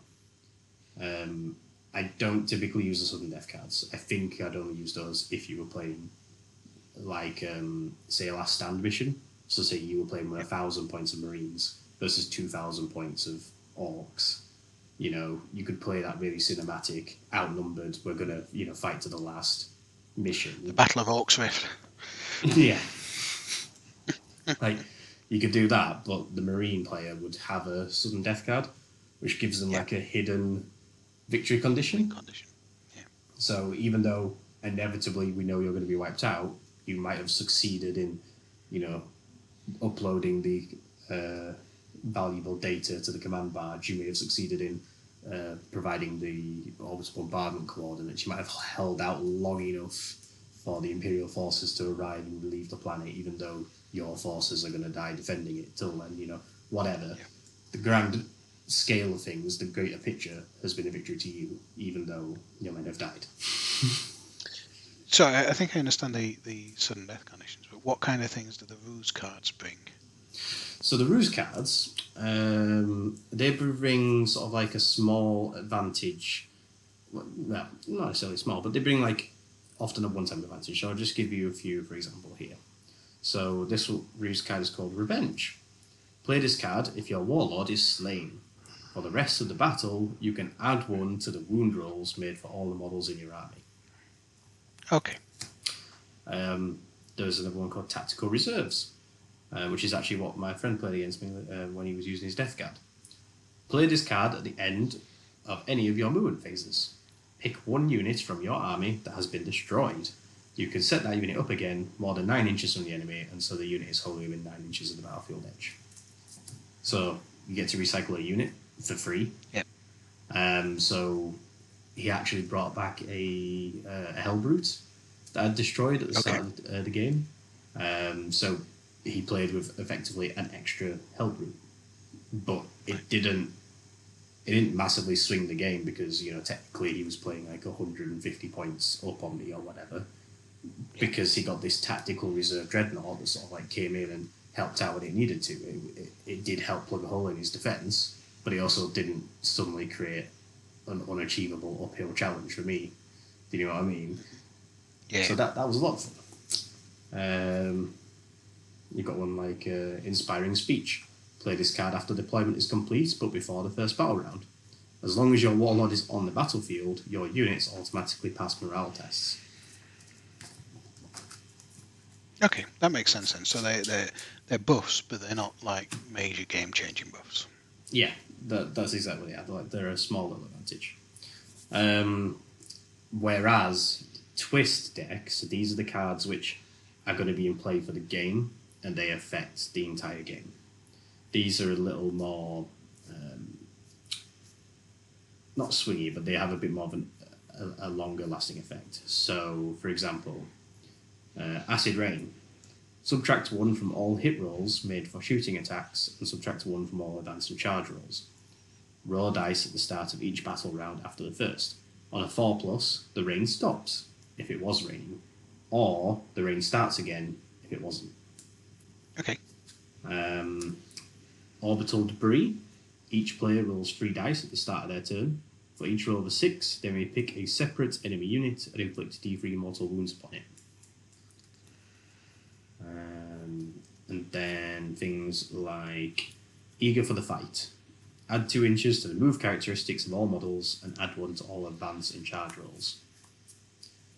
So they're more like overarching um, like rules that affect that game and like affect everyone equally. Yeah. So that that that increased move characteristic affects both armies, for example. Affects both players, yeah. Um, and then the actual objectives deck. So, unlike most Eternal War or Maelstrom missions, unless the objective card specifies, you won't necessarily play with objective markers. So some of them um, don't inherently require objective markers. Like um, the other month I played um, Kill the Courier, where Okay. at, at the start of the first battle round, before determining who has the first turn, each player lets their opponent know which model in their army is their courier. The model cannot be the army's warlord and must already be set up on the battlefield. The first player to slay the opponent's courier wins the battle. Ah, that's the one that you used in your last game you described last episode, right? Yes. So like you know that's an objective that doesn't require objective markers or anything similar. It just there's a thing to do, and if you do it, you win. Yes. Um, so, but there are ones with objective markers, such as take and hold. Place one objective marker at the center of the battlefield. Each player, each of the players then sets up one objective marker in their deployment zone, more than 12 inches from any battlefield edge. At the end of each player's turn, they score one victory point for each objective marker they control. If the objective marker was also controlled by that by the player at the end of their last turn, they score three victory points instead. The player with the most victory points at the end of the fifth battle round is the winner. So that's one where you'll get one victory point at the end of the turn for seizing an objective. But if it's an objective marker that you held since the start of the battle round, you actually get three victory points. So you're actually incentivized to hold on to the ones you've got rather than just speeding around trying to tag whatever the latest you, you know nearest objective is. Yeah, yeah, yeah. It, it adds a different uh, flavour to what you're going to try and adds Yeah. different choices to how you can actually play the battle. Um, you've got ones like Burn and Pillage. The players roll off, starting with a winner. They then take it in turns to set up three objective markers each, anywhere in their own deployment zone that is more than six inches from any other objective marker at any battlefield edge. So that's one where you're going to have three objectives each, but all three of them are within your objective, uh, your deployment zone. So you've got very much like these are our objectives that our army's holding. A player can burn and pillage any enemy objective markers that they control at the end of their turn. Remove them when they do so. The first player to burn and pillage all three enemy objective markers wins the battle. So, like in that one, holding your own objectives doesn't actually provide you with any kind of win condition. It's just stopping the opponent from achieving theirs. Yeah. Because what you need to be doing is going and burning down their objective markers in their deployment zone. Yeah, objective markers made out of uh, delicate Ming vases or uh, bakeable artifacts. yeah. Um, I like that. I think that'll be a fun one to try. I've not played that one before, but I think it'd be really interesting. Um, and then you've got the deployment deck. So, you know, everyone's sort of seen what a, a 40k deployment map looks like, but these have some very abstract versions. So, for example, one of them is um, lengthways deployment, but there's no no man's land.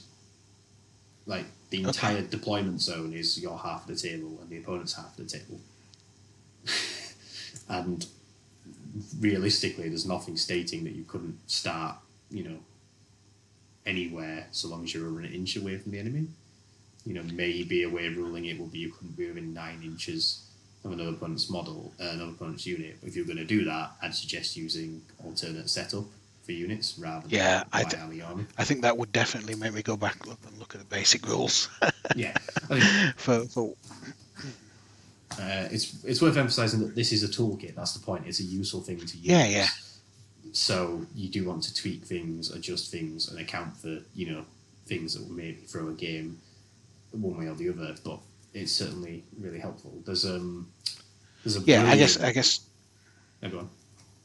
I, I was going to say I guess that, uh, what it's going to come back to is that uh, situations like that where you could then spend up spending 20 minutes searching through the different rule books about how close you can actually set up when your d- deployment zones are so close together, which is not normal situation that arises, are probably better resolved just by discussion with your opponent and agree what you're going to do in the game. Yeah, right? just say- about defining a mission dynamically, and if, if you uh, with your opponent want to tweak that so it's not even quite what the mission cards say, then then that's okay, right? Because it's your game.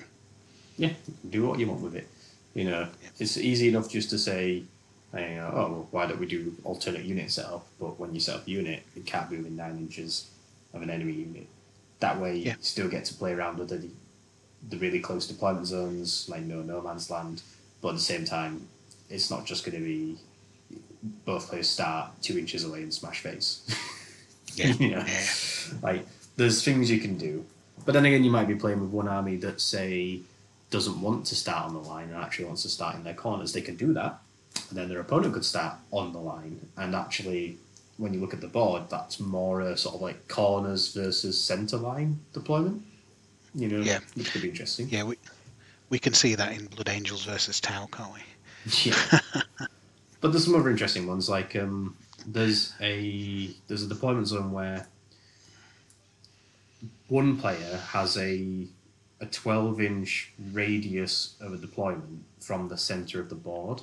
So they've effectively got like a, a 24 inch um, diameter circle in the middle, and the other player gets all four corners cut diagonally. Yeah. So, you know, that creates a tense standoff mission. And say you were playing um, the three objective markers each, burn and pillage, like player A would have all three of their markers in the center, this circular deployment zone right in the middle of the board, and player B would have like probably an objective marker in three of the four corners. And that would Okay. make for a really interesting dynamic, you know. How does player A defend their clutch of objectives in the center while also getting to the corners to destroy the enemy ones? Yeah, it sounds very much like one of the, the missions in um, uh, Vigilus Ablaze. Uh, uh, from an unexpected quarter. Uh, Yes, Where you've got a 12 inch deployment zone in the middle. Uh, but actually, um, the, the attacker, I think, is not limited to the four deployment zones in the corners you just described there. I think he just comes in uh, from, from different places, right? Yes, whereas this one you actually are deployed on the table, in theory. Yeah. Um, so then, like, there's one that I really like where it's going to be a little difficult to describe accurately, you know, on the podcast, but I'll give it a go. So if you've got your standard six x four table, player A has a short table edge. So imagine sort of like twelve inches in from one of the short table edges. Player B has almost a a sort of like a rectangle of deployment starting on the opposite short table edge and coming to about halfway into the board. But they don't have the full short table edge. So basically, you've got about um, so it's like 24, 40, yeah. So you've got about 24 inches of deployment zone, but it's centered on the short table edge. So you've so the very uh, the very ends of it are not your deployment zone, so it doesn't border up with any of the long tail edges. So, you- so you, the, the two deployment zones make a T shape, but with a gap between the two lines. Yes, because um, player B's deployment zone extends basically to like the middle of the board, and then you end Yeah. up with like an 18 inch gap between the tip of their deployment zone and the other player's short tail edge. Now, the effect that has when you're actually deployed is it looks a bit like uh, player B's got a garrison. Like they have an area of the board where their forces are set up, but they're not just in like a line on a table edge somewhere advancing towards the enemy. They look like they've been stationed somewhere, and player A is the one who's invading that station. You know, they're invading from one flank and attacking it. So Yeah. I've played that one before, and I think that one actually creates a very uh, unique situation and dynamic, and it's a lot of fun. Um, so, what I thought would be a good idea, just to give you a sense of how these cards can play out, and like we mentioned, how you might have to tweak them just a little bit to bring them into line with, you know, a traditional, say, pointed game or you know narrative game or whatever. I thought it'd be fun to actually generate a few on the fly and just talk about the kind of mission it provides us. Okay. That sounds like a good thing to do. Maybe we can take uh, comments from anybody that wants to comment who's listening to this on, on the Facebook page or, or by email. The addresses Tony's talked about before and see see if your opinions are different from ours. Yeah. Um, so you're probably just having shuffling the decks there. So, for example, first mission, our deployment map is ooh, okay. So deployment is table quarters, but with a twelve, uh, but with like a a six inch uh, gap from the center. So you, you've got like um, a little cut off circle on the edge of your corner. So there is Yes. a, a 12 inch gap between the tips of the two corners. Um, our mission is drawn and quartered. Uh, the players roll off, starting with the winner. They take turns to set up two objective markers each, anywhere more than 12 inches from the centre of the battlefield. So outside that little bubble. um, and more than 6 inches from any battlefield edge, and more than 18 from any other objective markers, because you're only setting up two markers each. So, four. At the end of their turn, a player scores one victory point for every objective marker they control. The player with the most victory points at the end of the fifth battle round is the winner. So at the moment, we've got a pretty standard game of 40k, more or less. You've got table quarters and pretty much an objective in each table quarter. Do those do those object the objectives sorry, do those objectives have to be within your deployment zone or can they be anywhere? No, they can be anywhere, but because they have to be more than 12 from the centre, more than 6 from an edge, and more than 18 inches from another objective marker, they're going to sort of Yeah, apart naturally sift themselves into more or less being a, a table quarter each.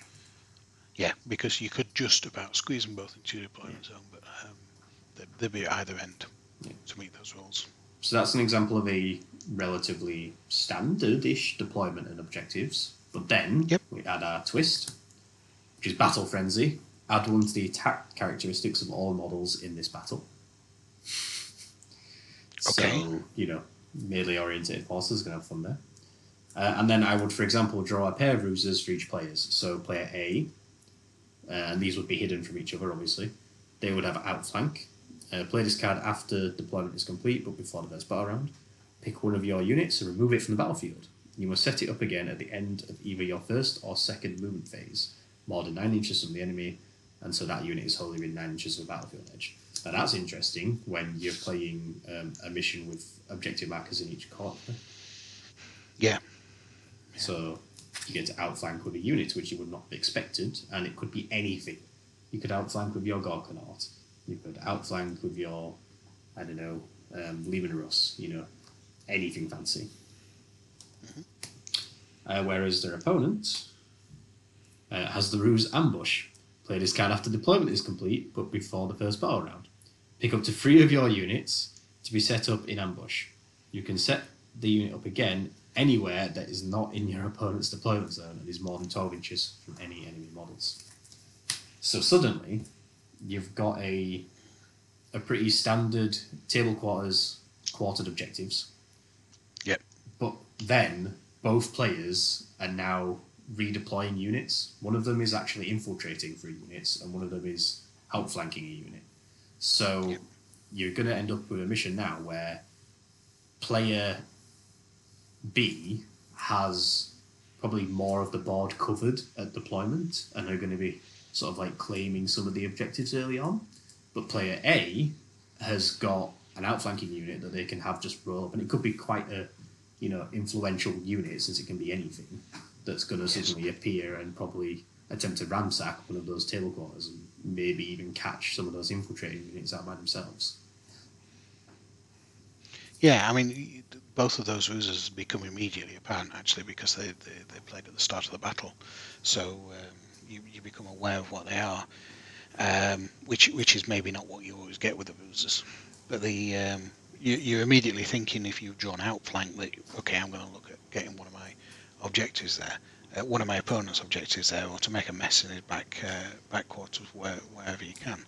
But as soon as you learn that he's got then three ambushed, uh, infiltrating ambushers there, you might be thinking, "Oh, I might need to bring that on as a reserve to defend my own objectives. So we're going to have to see how this plays out, right? And then additionally, everyone in this game has got plus one attack. So infiltrating your units means they're going to probably be more prone to being assaulted by the enemy. So, Which you know, more risk reward. That when you're choosing an outflanking unit, you you know, I mean, you always think that you might go for something assaulty uh, on outflank, but it really does confirm that with the. Oh, yeah. you- If you suddenly have um, an outflanking unit of Berserkers in this game, Yeah, they're just going to appear in one table quarter and they are going to absolutely tear apart anything they touch. They've got plus one attack That's as well. So, plus one attack, plus the plus one attack they get from the chainswords, plus the, um, you know, their normal attack characteristics. So yeah, yeah they become. Uh, yeah, that's that's almost Ork levels of dice, right? yeah. So, you know, just off the fly there, you've generated, you know, a nice game of 40k, table quarters, quarter objectives, but suddenly ambushes and outflanking are happening. Everyone's raring for a fight. And it's not going to completely, you know, change the face of a game, but Yeah. uh, it is going to add an extra layer to it. So I think that was a, Or, or even another unit that you might choose to outflank there would be a big mob unit. So you've got a mob of thirty boys. that then Yeah. pops up very close uh, with plus one attacks on all of them. Um, they're they're going to make a mess of your opponent, whoever your opponent is, right? Oh yeah, definitely. Um, so I think that was a, good first example. So let's try generating a second one. So, oops, so deployment is the T-shaped one that I was just talking about. So the uh, player A is short table edge. Player B has sort of like a, a center of the board extending from the opposite short table edge deployment. The mission uh, is burn and pillage. So the three objective markers each. So and the aim is to destroy your opponent's ones while defending your own. The gameplay twist is orbital debris.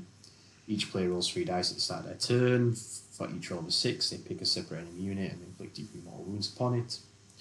And player A's ruse is revenge. Play this card if your warlord is slain. For the rest of the battle, add one to wound rolls for your models in your army. And player B's ruse is tactical reserves. So play this at the end of any movement phases, pick a unit that was destroyed, you can set it up again more than nine inches from the enemy and hold it in nine inches from the table edge. So was was player A or player B?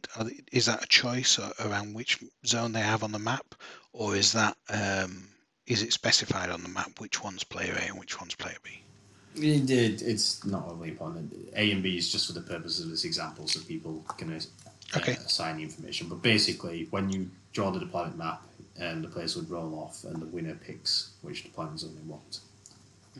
So either A or B, which is specified on the cards. To, that you know, deployment A is the short table edge. Deployment B is the more center table edge. Um, and then each player would individually draw their own ruse card and hide it until such time as it's used. Yeah, yeah. Um, so that one, you've got basically player B's defending their sort of like central, the center board objectives, whilst trying to reach out into the uh, enemy's deployment zone and destroy theirs.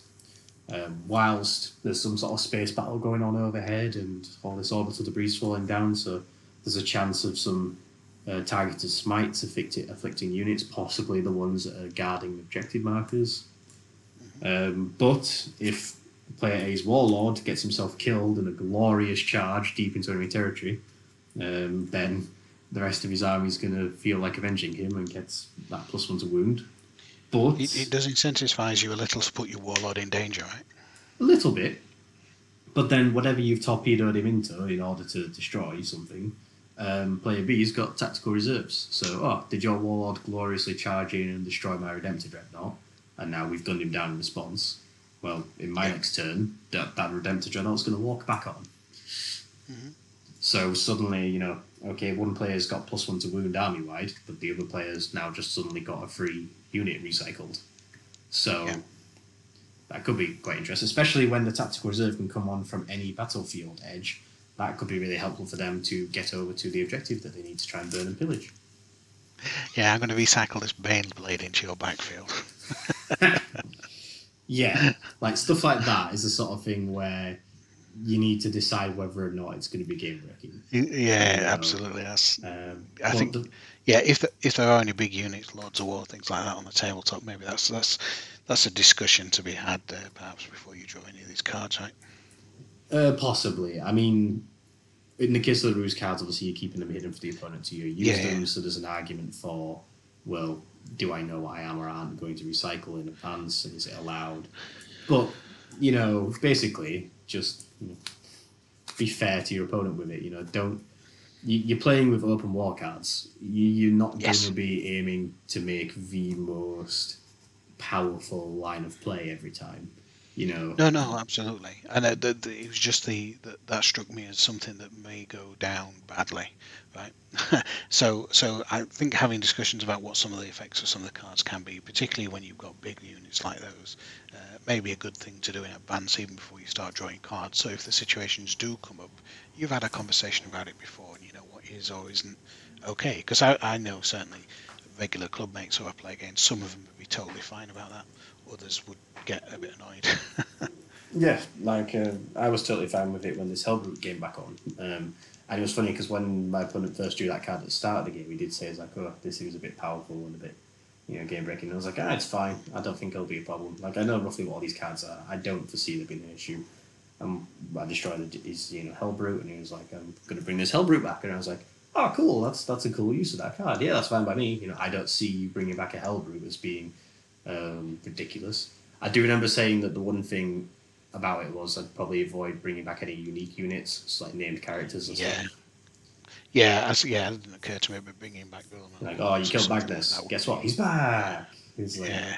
well, it's not meant to be him re like reincarnated, is it? It's meant to be another. It's supposed to be thing. another reserve. That's right. Yeah. So that's the only thing I'd probably avoid: special characters or named units, really. Well, maybe Vulkan. Vulkan's supposed to come back, right? Yeah. Sorry.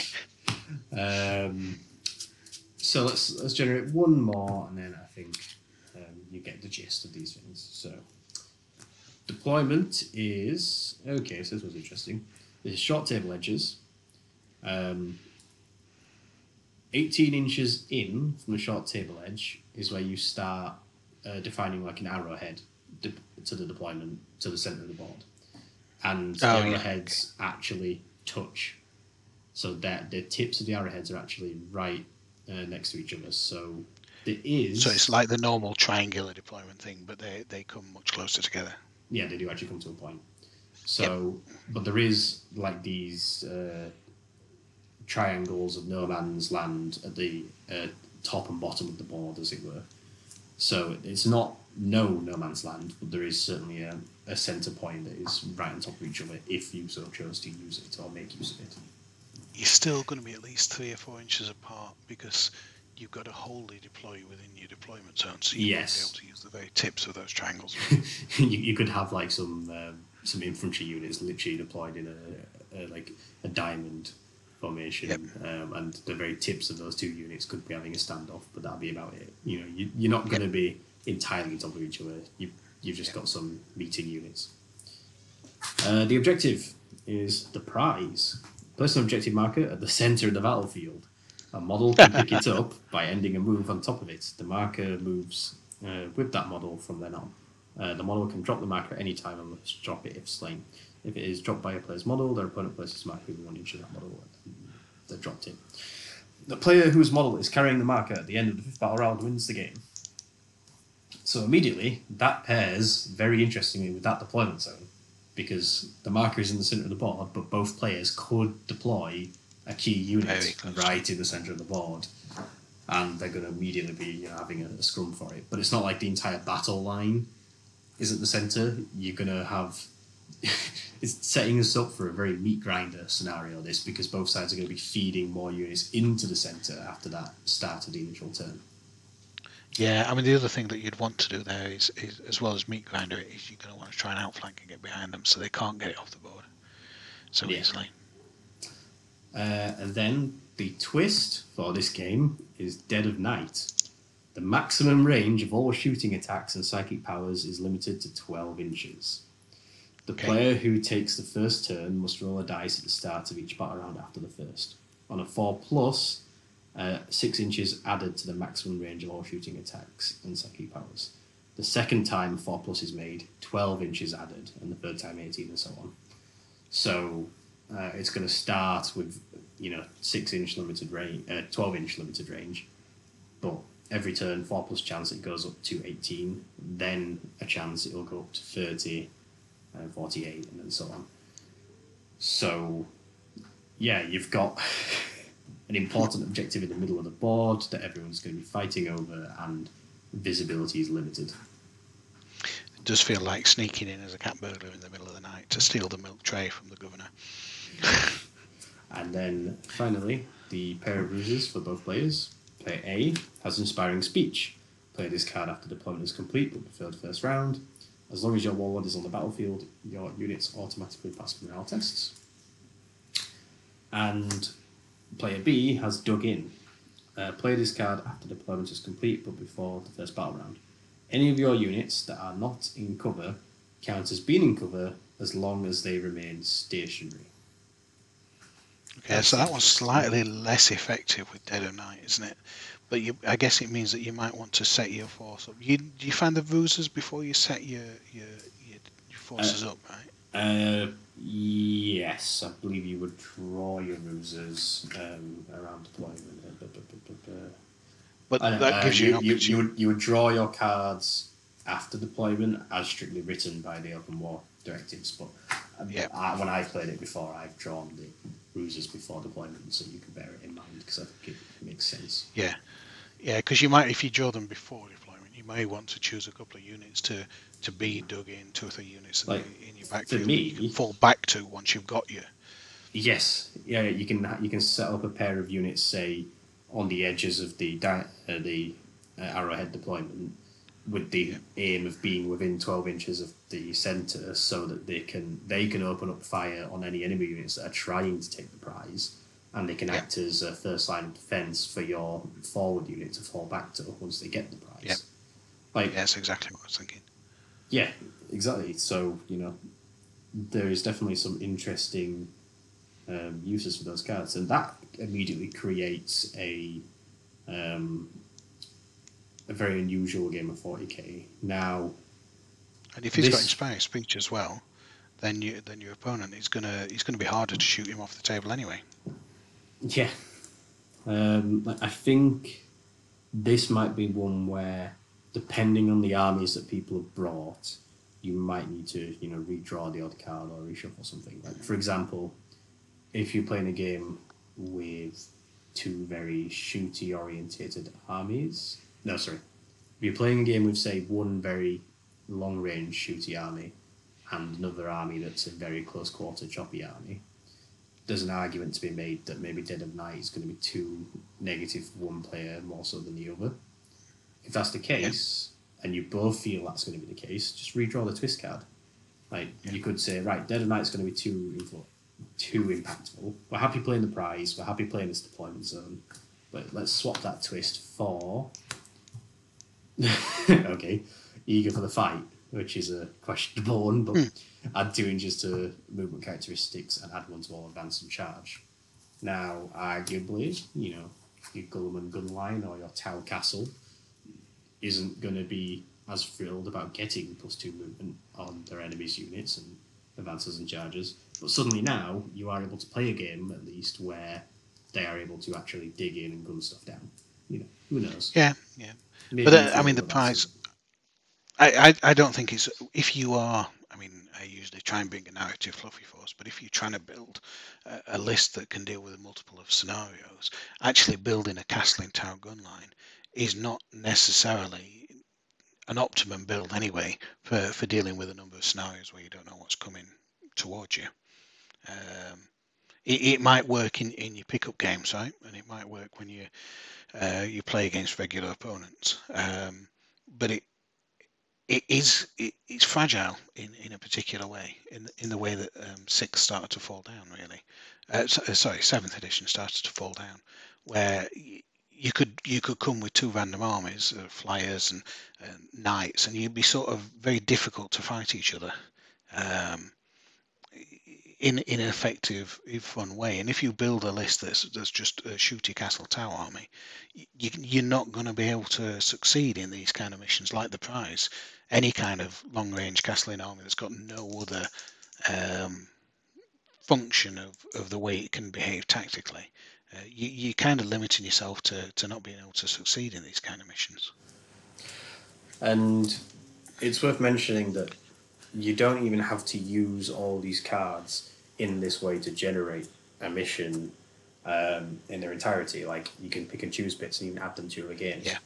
I quite Yeah. often like the idea of playing, say, a Maelstrom of War mission, but ra- because the Maelstrom and Eternal War missions are designed to be a mission that's independent of the deployment type you use because they say, you know, right, go randomize the deployment for this Maelstrom mission. There's no reason why you can't, yeah, use these deployment cards for that. I quite like doing that. I quite like playing a Maelstrom mission, but using one of these open war cards uh, for deployment, so you end up with an unusual or interesting deployment map. Um, and or you can play uh, a mission using a battle zone, say, and add in one of the open war twist cards because again, it's an overall gameplay effect, so it doesn't affect the mission, it doesn't affect the army composition. You know, you could just go, let's play with a twist today. Oh, we're going to be uh, having plus one attack on everybody. We're going to be having, I don't know, uh, night fight as it were. You know. Yeah, yeah, and the Ruse is in the same way, right? It just um, they the, the way you've described them. I, I must admit we've not really used ruses even when we tried uh, using these um, uh, open war cards in the past. We didn't really use use ruses, uh, but they the way you describe them do kind of remind me of the special play cards in Blood Bowl, uh, where it's just something that that changes the game in a short way. Uh, every now and again, and and that that is something I quite enjoy in Blood Bowl. So perhaps it's something I should I should look to try and, and use, even if there's nothing else, just the ruses cards in, in games in the future. Yeah, like you can quite happily play your normal Maelstrom of War missions that you're used to playing, and then you've got a, a whole range of things you can just add to make it slightly more interesting. Add a little tweak, maybe add just a bit of variety. You can play with a battle zone. You can play with an open war deployment. You can play with some ruse cards. You can use all of them at once, so you can just cherry pick one or two. You know, you can add as much or as little customization to your missions as you want, but it can provide some more interesting ways to vary your gameplay compared to just yeah. rinsing and repeating the same missions over months and months. Yeah, and it get you know it, it adds some more variety and interest. I mean, even though you're playing the same missions, you're not playing them the same way every time. Uh, uh, and also, perhaps more importantly for me and you, it, it, gives you a little bit more depth to the story of what's happening. So it's easier to build a narrative around why is this happening, uh, or, or, what's going on here why yeah, are to use my example from earlier why are grey knights fighting renegades? Grey knights usually battle demons that doesn't make sense now but it's because both sides are interested in this data that's coming down in this warp fragile battle environment. So then that starts to make sense. You can you can add up something that's that's nominally incongruous uh, and make it into something that's a lot more uh, narrative. Yeah exactly yeah so yeah I, I think people should definitely you know look into getting the open war cards. It's only, uh, I think it's less than a tenner, you know, to buy them from Games Workshop. Like just next time you place an order online, just see whether or not you fancy picking them up. Give them a play yourself, you know, and uh, I think they're fun. And say like, you can use them entirely the way they're intended as well to just generate an entire mission on the fly, and it can create some really unusual and memorable games. So I enjoy using them, and I, I would encourage others to do so. Yeah, I certainly think I'll try and pick up some aspects of them in future games. Awesome. Uh, so yes, I think that was a, a good look at our spotlight topic. So I think we'll move on now to just a little bit of uh, new releases and news from Games Workshop, and then we'll look to sort of start wrapping things up. I think. So uh, we'll be back in a minute. Are you enjoying the Narrative Wargamer podcast? If you are, why not check out our community Facebook group at Narrative Wargamer on Facebook. We share our latest hobby projects and narrative battles and aim to grow a community for casual and narrative 40k players. We're always excited to see the awesome things our listeners are working on, and it is a great place to hang out with other like minded hobbyists. You can also find us on Instagram at Narrative Wargamer and over on Twitter at Narrative40k for regular hobby updates on our 40k projects.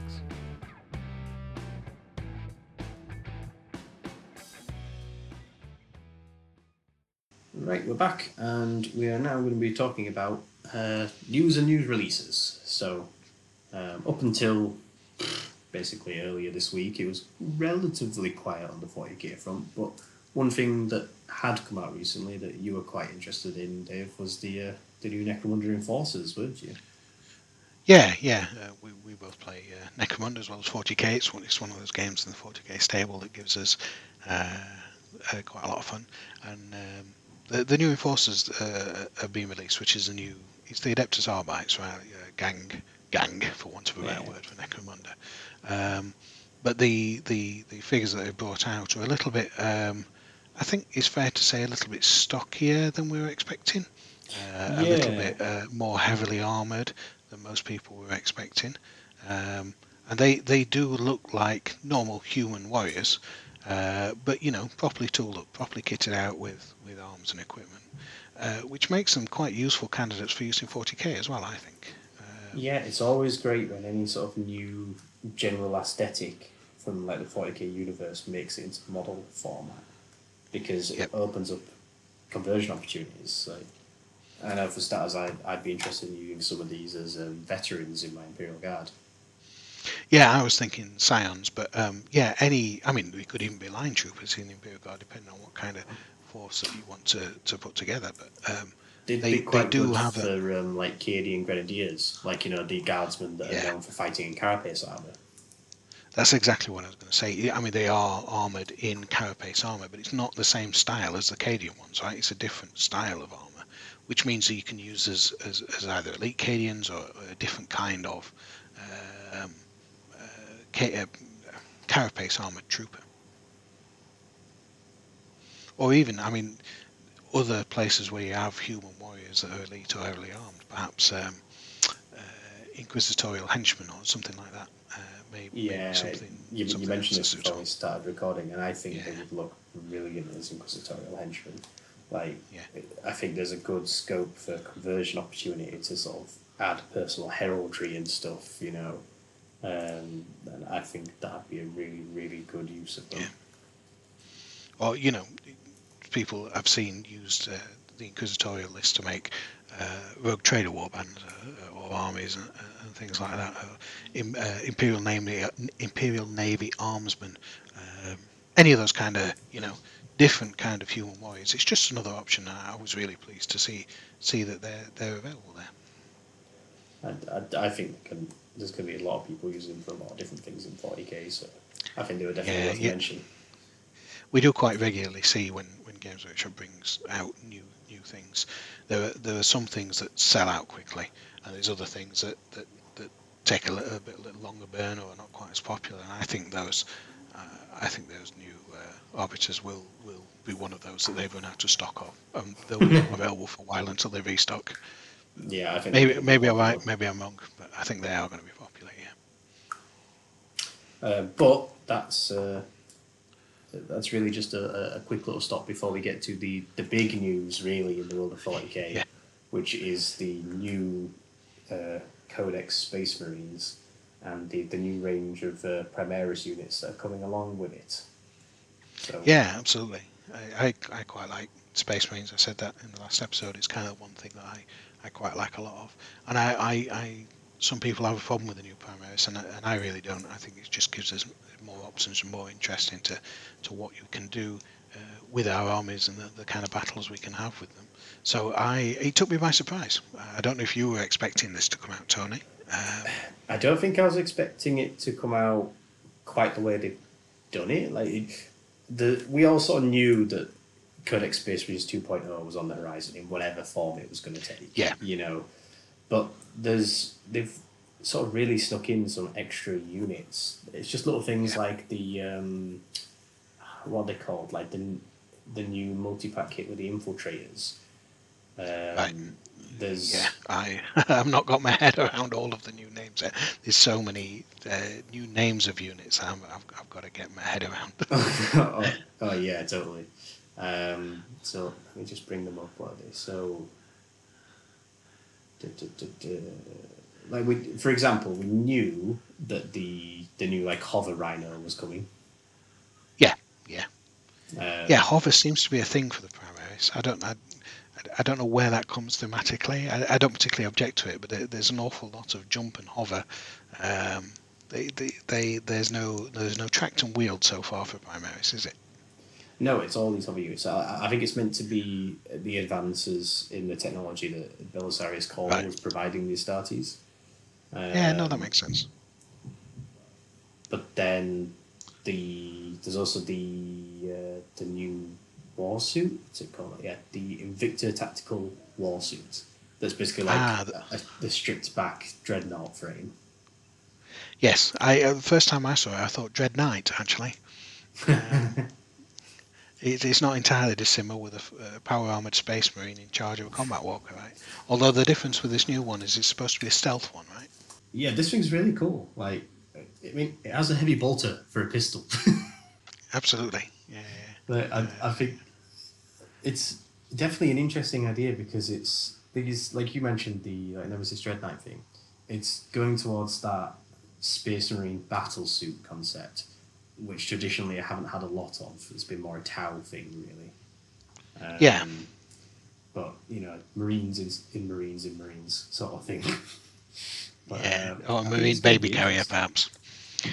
I think I think it is. I think it's uh, the aesthetics are a little bit odd, but it's it's no odder than um, Thunderwolf Cavalry. yeah, we've that, be we've fair. been there with odd aesthetics before. Uh, you know, I'm still fond of the squat bikers, but that's uh, that's maybe just me. So, so I don't have a particular problem with the aesthetic, even though one or two of the individual units may look a little bit odd at first glance. But I think we'll, like many other things that have come through in 40k, we'll quickly get used to quickly get used to them. Well, I mean, uh, I think it's interesting that the sort of focus on Primaris units at the moment is more this sort of like spec ops and stealth tactics. Yep.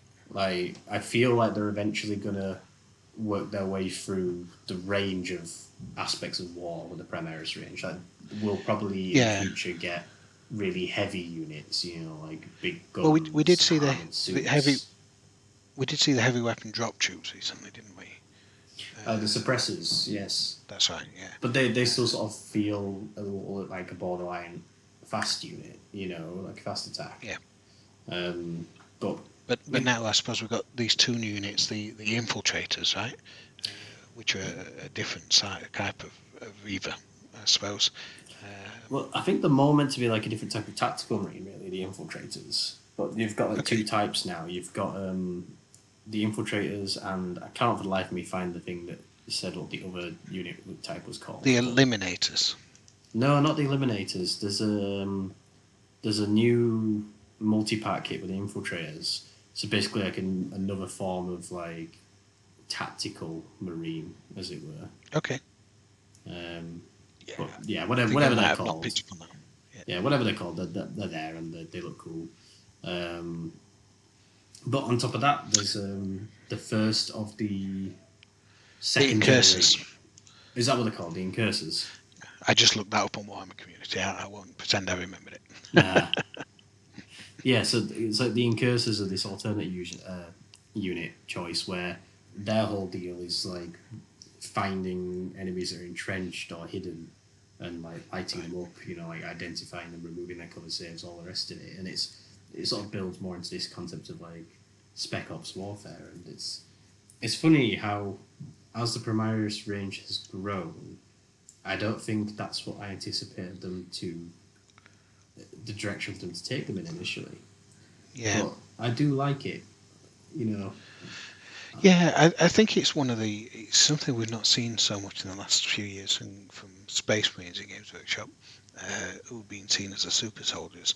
But I think it was one of those earlier design concepts for Space Marines that they're starting to bring back, in that they were intended to be the elite, the the super troopers who could come in and do something special. And you see that in some of some of the older novels. Um, there's there's one of the novels where they uh, there's a group of scouts abandoned on a planet and they, they take control of a titan um, in in a spec ops type raid and these these scouts can do more than, than you would expect from just uh, you would ever expect from a, a, a normal human force. Uh, and they were just scouts. They weren't even the full marines.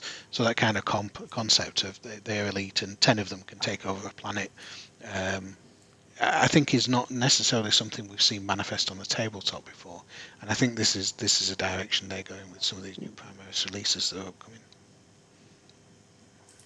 But yeah, like, um, and then we've got the the next generation of special characters that have become Primaris Marines. So right, um, they crossed the Primaris Rubicon, I think is the phrase they keep calling it, isn't it? Yeah, the, so they've now become Primaris Marines following in the steps of like Marneus Calgar.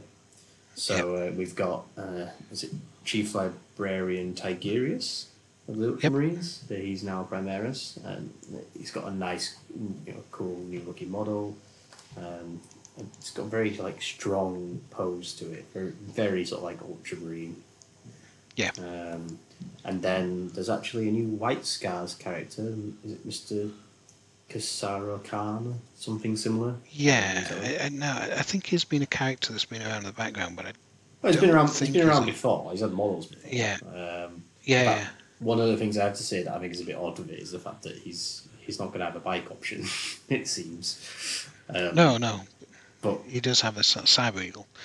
yeah, I, I do love that in the, the little bit of fluff for him, they've said that the reason he's become a Primaris is because when he heard that it was doable, when he heard about Calgar achieving it, um, he saw it as an opportunity to become a better, stronger hunter, and he demanded the opportunity to uh, Yeah. take the Rubicon Primaris.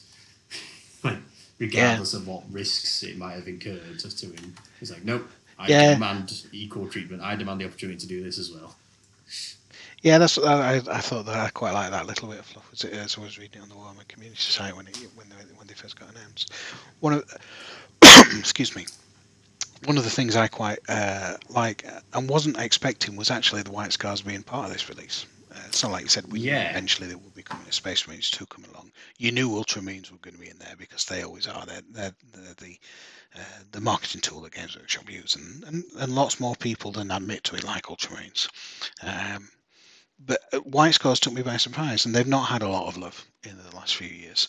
Uh, but there are dedicated fans out there who use them a lot, and they are quite, you know, they're a different style of Space Marine uh, army, especially with the, the, the volume of fast attack that they've got.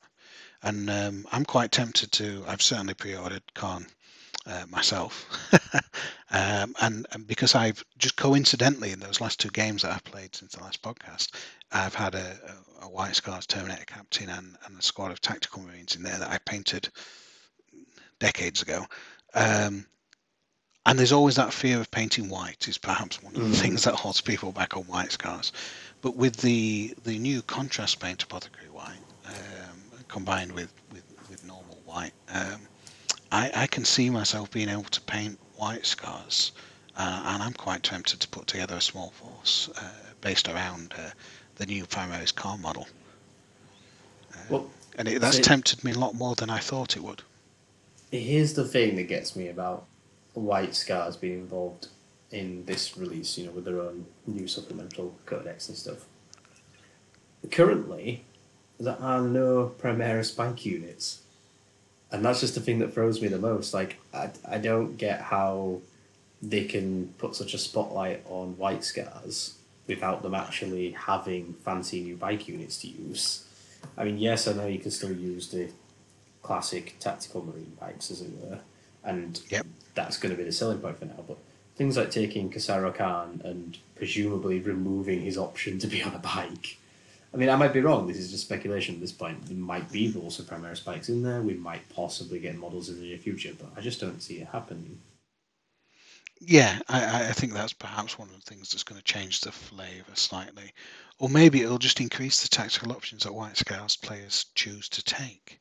Uh, I mean, clearly, having the new um, is it the Impulsor, like the new hover Rhino, I think is going to add opportunities for like the Rhino rush sort of approach to Yeah. say White Scars. the impulsor rush. yeah. Uh, yeah, yeah, and that's you know having a tin box around you so you stay survivable longer until you get into close combat, uh, and they they they are going to be good in close combat. I don't quite remember what the buffs are that Khan's going to bring Well, to. uh, So here's the other thing that I think is really interesting. So in addition to obviously getting the new codex and the new models, there's also been a smattering of new rules also creeping into the Space Marines. So we know Yeah. like things like Bolter Drill um, has been around now in beta rules. We know they've recently just announced the new Shock Assault rule. So the rule where basically in the first round of combat, Space Marines get plus one attack. You know, which is great, and I think is actually going to do a lot of um, positive things for the Space Marine range. But one of the things that they're introducing in this new codex, which I think is possibly the strongest addition to the Space Marine uh, range in a long time, is the um, the combat doctrines.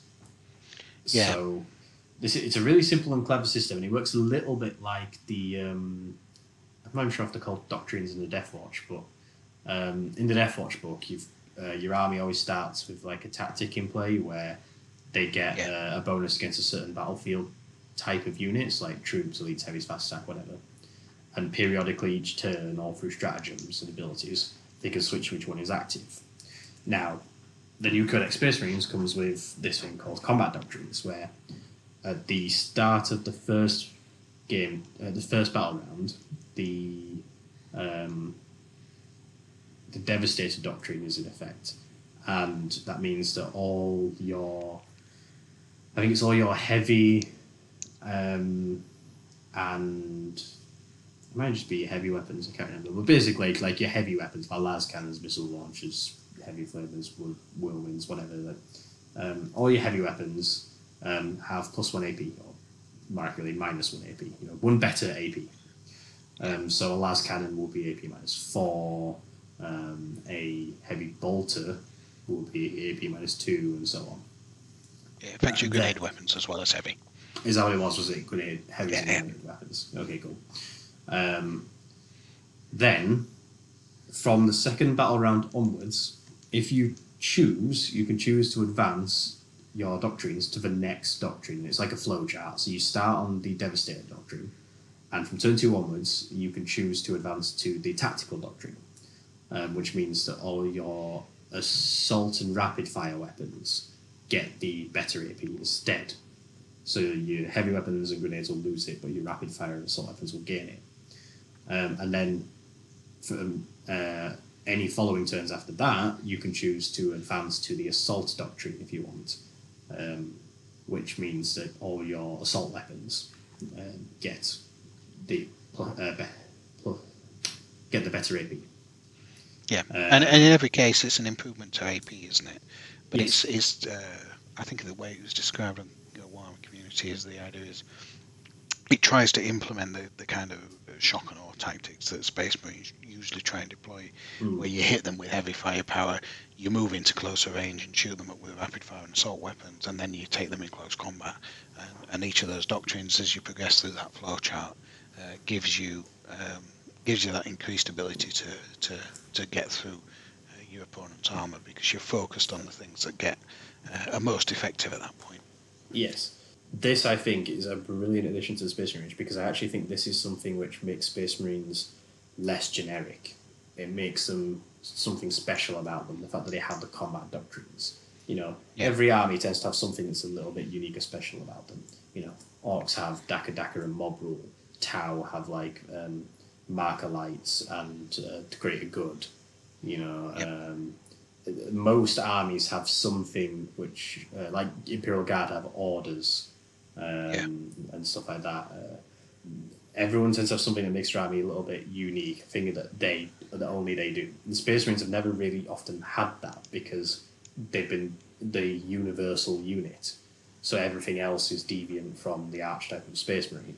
Well, whereas now the combat doctrines is something that is going to be very unique to Space Marines, and I think it's a brilliant way of making you feel like, oh, I'm playing as Space Marines, but I have to remember that they play with combat doctrines. Like when you play against Tau, you're like, oh, I have to remember their units can overwatch for each other. It's something that you, as the opponent, are going to have to think, right, I am playing this army. This is their gimmick. This is their thing that they do. Now Space Yeah, Marines have not- something like that as well.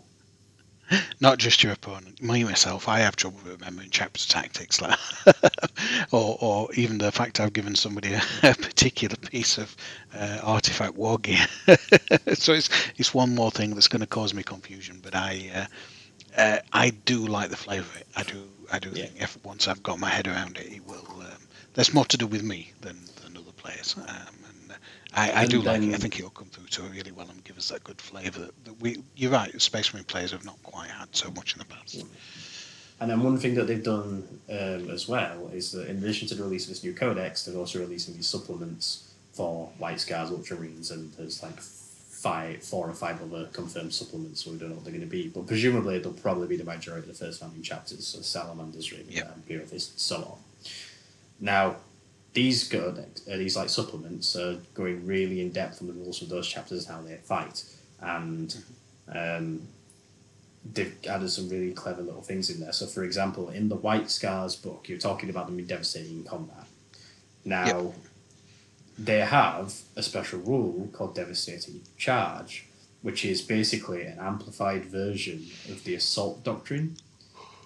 And the Ultramarines have something similar, where their supplement, they have an amplified version of the Tactical Doctrine. And I reckon that's going to be a theme running for all these supplements, that each chapter is particularly good at a certain one of the doctrines. Yep. So the White Scars, whilst the Assault Doctrine is active, when resolving an attack made with a melee weapon by a model with this ability um, that has made a charge move or performed a direct intervention this turn, add one to the damage characteristic of that weapon. So suddenly, your your White Scar bikes like the standard biker's chainsaw attacks are damage two on the turn that he charges. Yeah. And are AP minus one because the assault doctrine's in effect. If he if he does all this whilst the assault doctrine is in effect. Yeah, my Thunderhammer Terminator Captain just got a bit better, right? Yeah. um, so and like whereas like the Ultramarines one, um, whilst the tactical doctrine's in effect, their units basically count as stationary even if they move. So that means that they can rapid fire at full distance, they can fire heavy weapons without penalty, because Yeah. they're experts at moving around, like being maneuverable whilst maintaining tactical fire. Yeah. You know, and I'm guessing most of the supporters are going to have something to this effect for each chapter. You know, that'll be something along the lines of they're particularly good at one aspect of the combat doctrines. Mm-hmm. So It'll be it'll be interesting to see how they differentiate the different different focuses of, of chapters that seem normally cinema. So so how they do it with Blood Angels compared to White Scars, which are both close combat focused primarily. Um, not not entirely, of course, in either case, but uh, th- Mm. that is, is kind of their thing in both cases.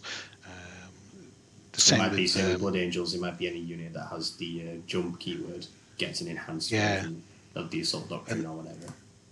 the Imperial and Crimson Fists uh, uh, with the Probably get an Ultramarines as well. I mean, but I was surprised if the Imperial Fist got an enhanced the heavy doctrine because they're better at Yeah, you know, could be. destroying structures. Don't they Well, have a, a boast firing against buildings as well at the moment? I suppose that gives them a differential. Uh, but we'll see. We'll have to see what Yeah. comes out. Point is, it's very exciting times to be a Space Marine player. Like I do think that perhaps this is the um, the precursor to new codexes and army books moving forwards um, for the rest of 8th edition because everyone's got their initial codex now. Maybe now we start going into like codex 2.0s and supplemental products and all sorts. And as a narrative player, I think that's going to be great. I think it's going to be really brilliant to really drill down deep into what it means to be a Death Skull player, to be a, a Craftworld Ulthwé player. Do you know what I mean? Like, I think it's going to be just another excellent layer of, com- not complexity, but an extra layer of uh, immersion in the game. No, I think that's going to be quite interesting. I think the one thing we've not said about the Space Marine releases that, that bears uh, bears stating explicitly is that the, there's a lot of focus on, on, on the primaries, the new primaries, the new kinds of units that can come through and the different chapter tactics and doctrines. But when you look on the store on the, the preview pre-releases, they're re-releasing some regular marine, marine units. They're re-releasing um, scouts, for example. Um, they're re-releasing the um, uh, the the uh, the rhinos, the razorbacks, and the predators, uh, which uh, can't carry primaris, right? Um, so they're not. There's always there's been that long-standing fear among some uh, members in the Space Marine player community that that they they're just trying to get rid of the old Marines and replace everything with primaris, and that that doesn't really seem to be accurate. There's there's a lot of emphasis on primaries because they're new and they've got new rules, but they don't seem to be getting rid of the legacy Space Marines, you know, in the same way that some people fear. I mean, I don't think it's possibly going about uh, uh, in such a, a heavy-fisted way that people will be afraid might happen, but I think it's probably on the distant horizon. And I think Yeah, it's it been be. handled very nicely and in a, a, a fair and even-handed way. But um, I personally think that it probably is starting to make a shift. This is the first real shift towards Primaris being the future of the Space Marine range. Yeah, I, I think I think there's a lot of truth in that, but it, they certainly they're, they're not dropping regular Marines. Oh no, they're either. not. They're not at all. Yeah, no. yeah. Um, so yeah, that's that's all the sort of news and new releases that uh, we've got time to talk about really because there's plenty of other things going on. But you know, we're also getting a bit long now on the podcast, so um, I think we'll just move into our last little section of the show, which is just going to be uh, a few little shout outs and announcements. So we'll be back in a second, guys.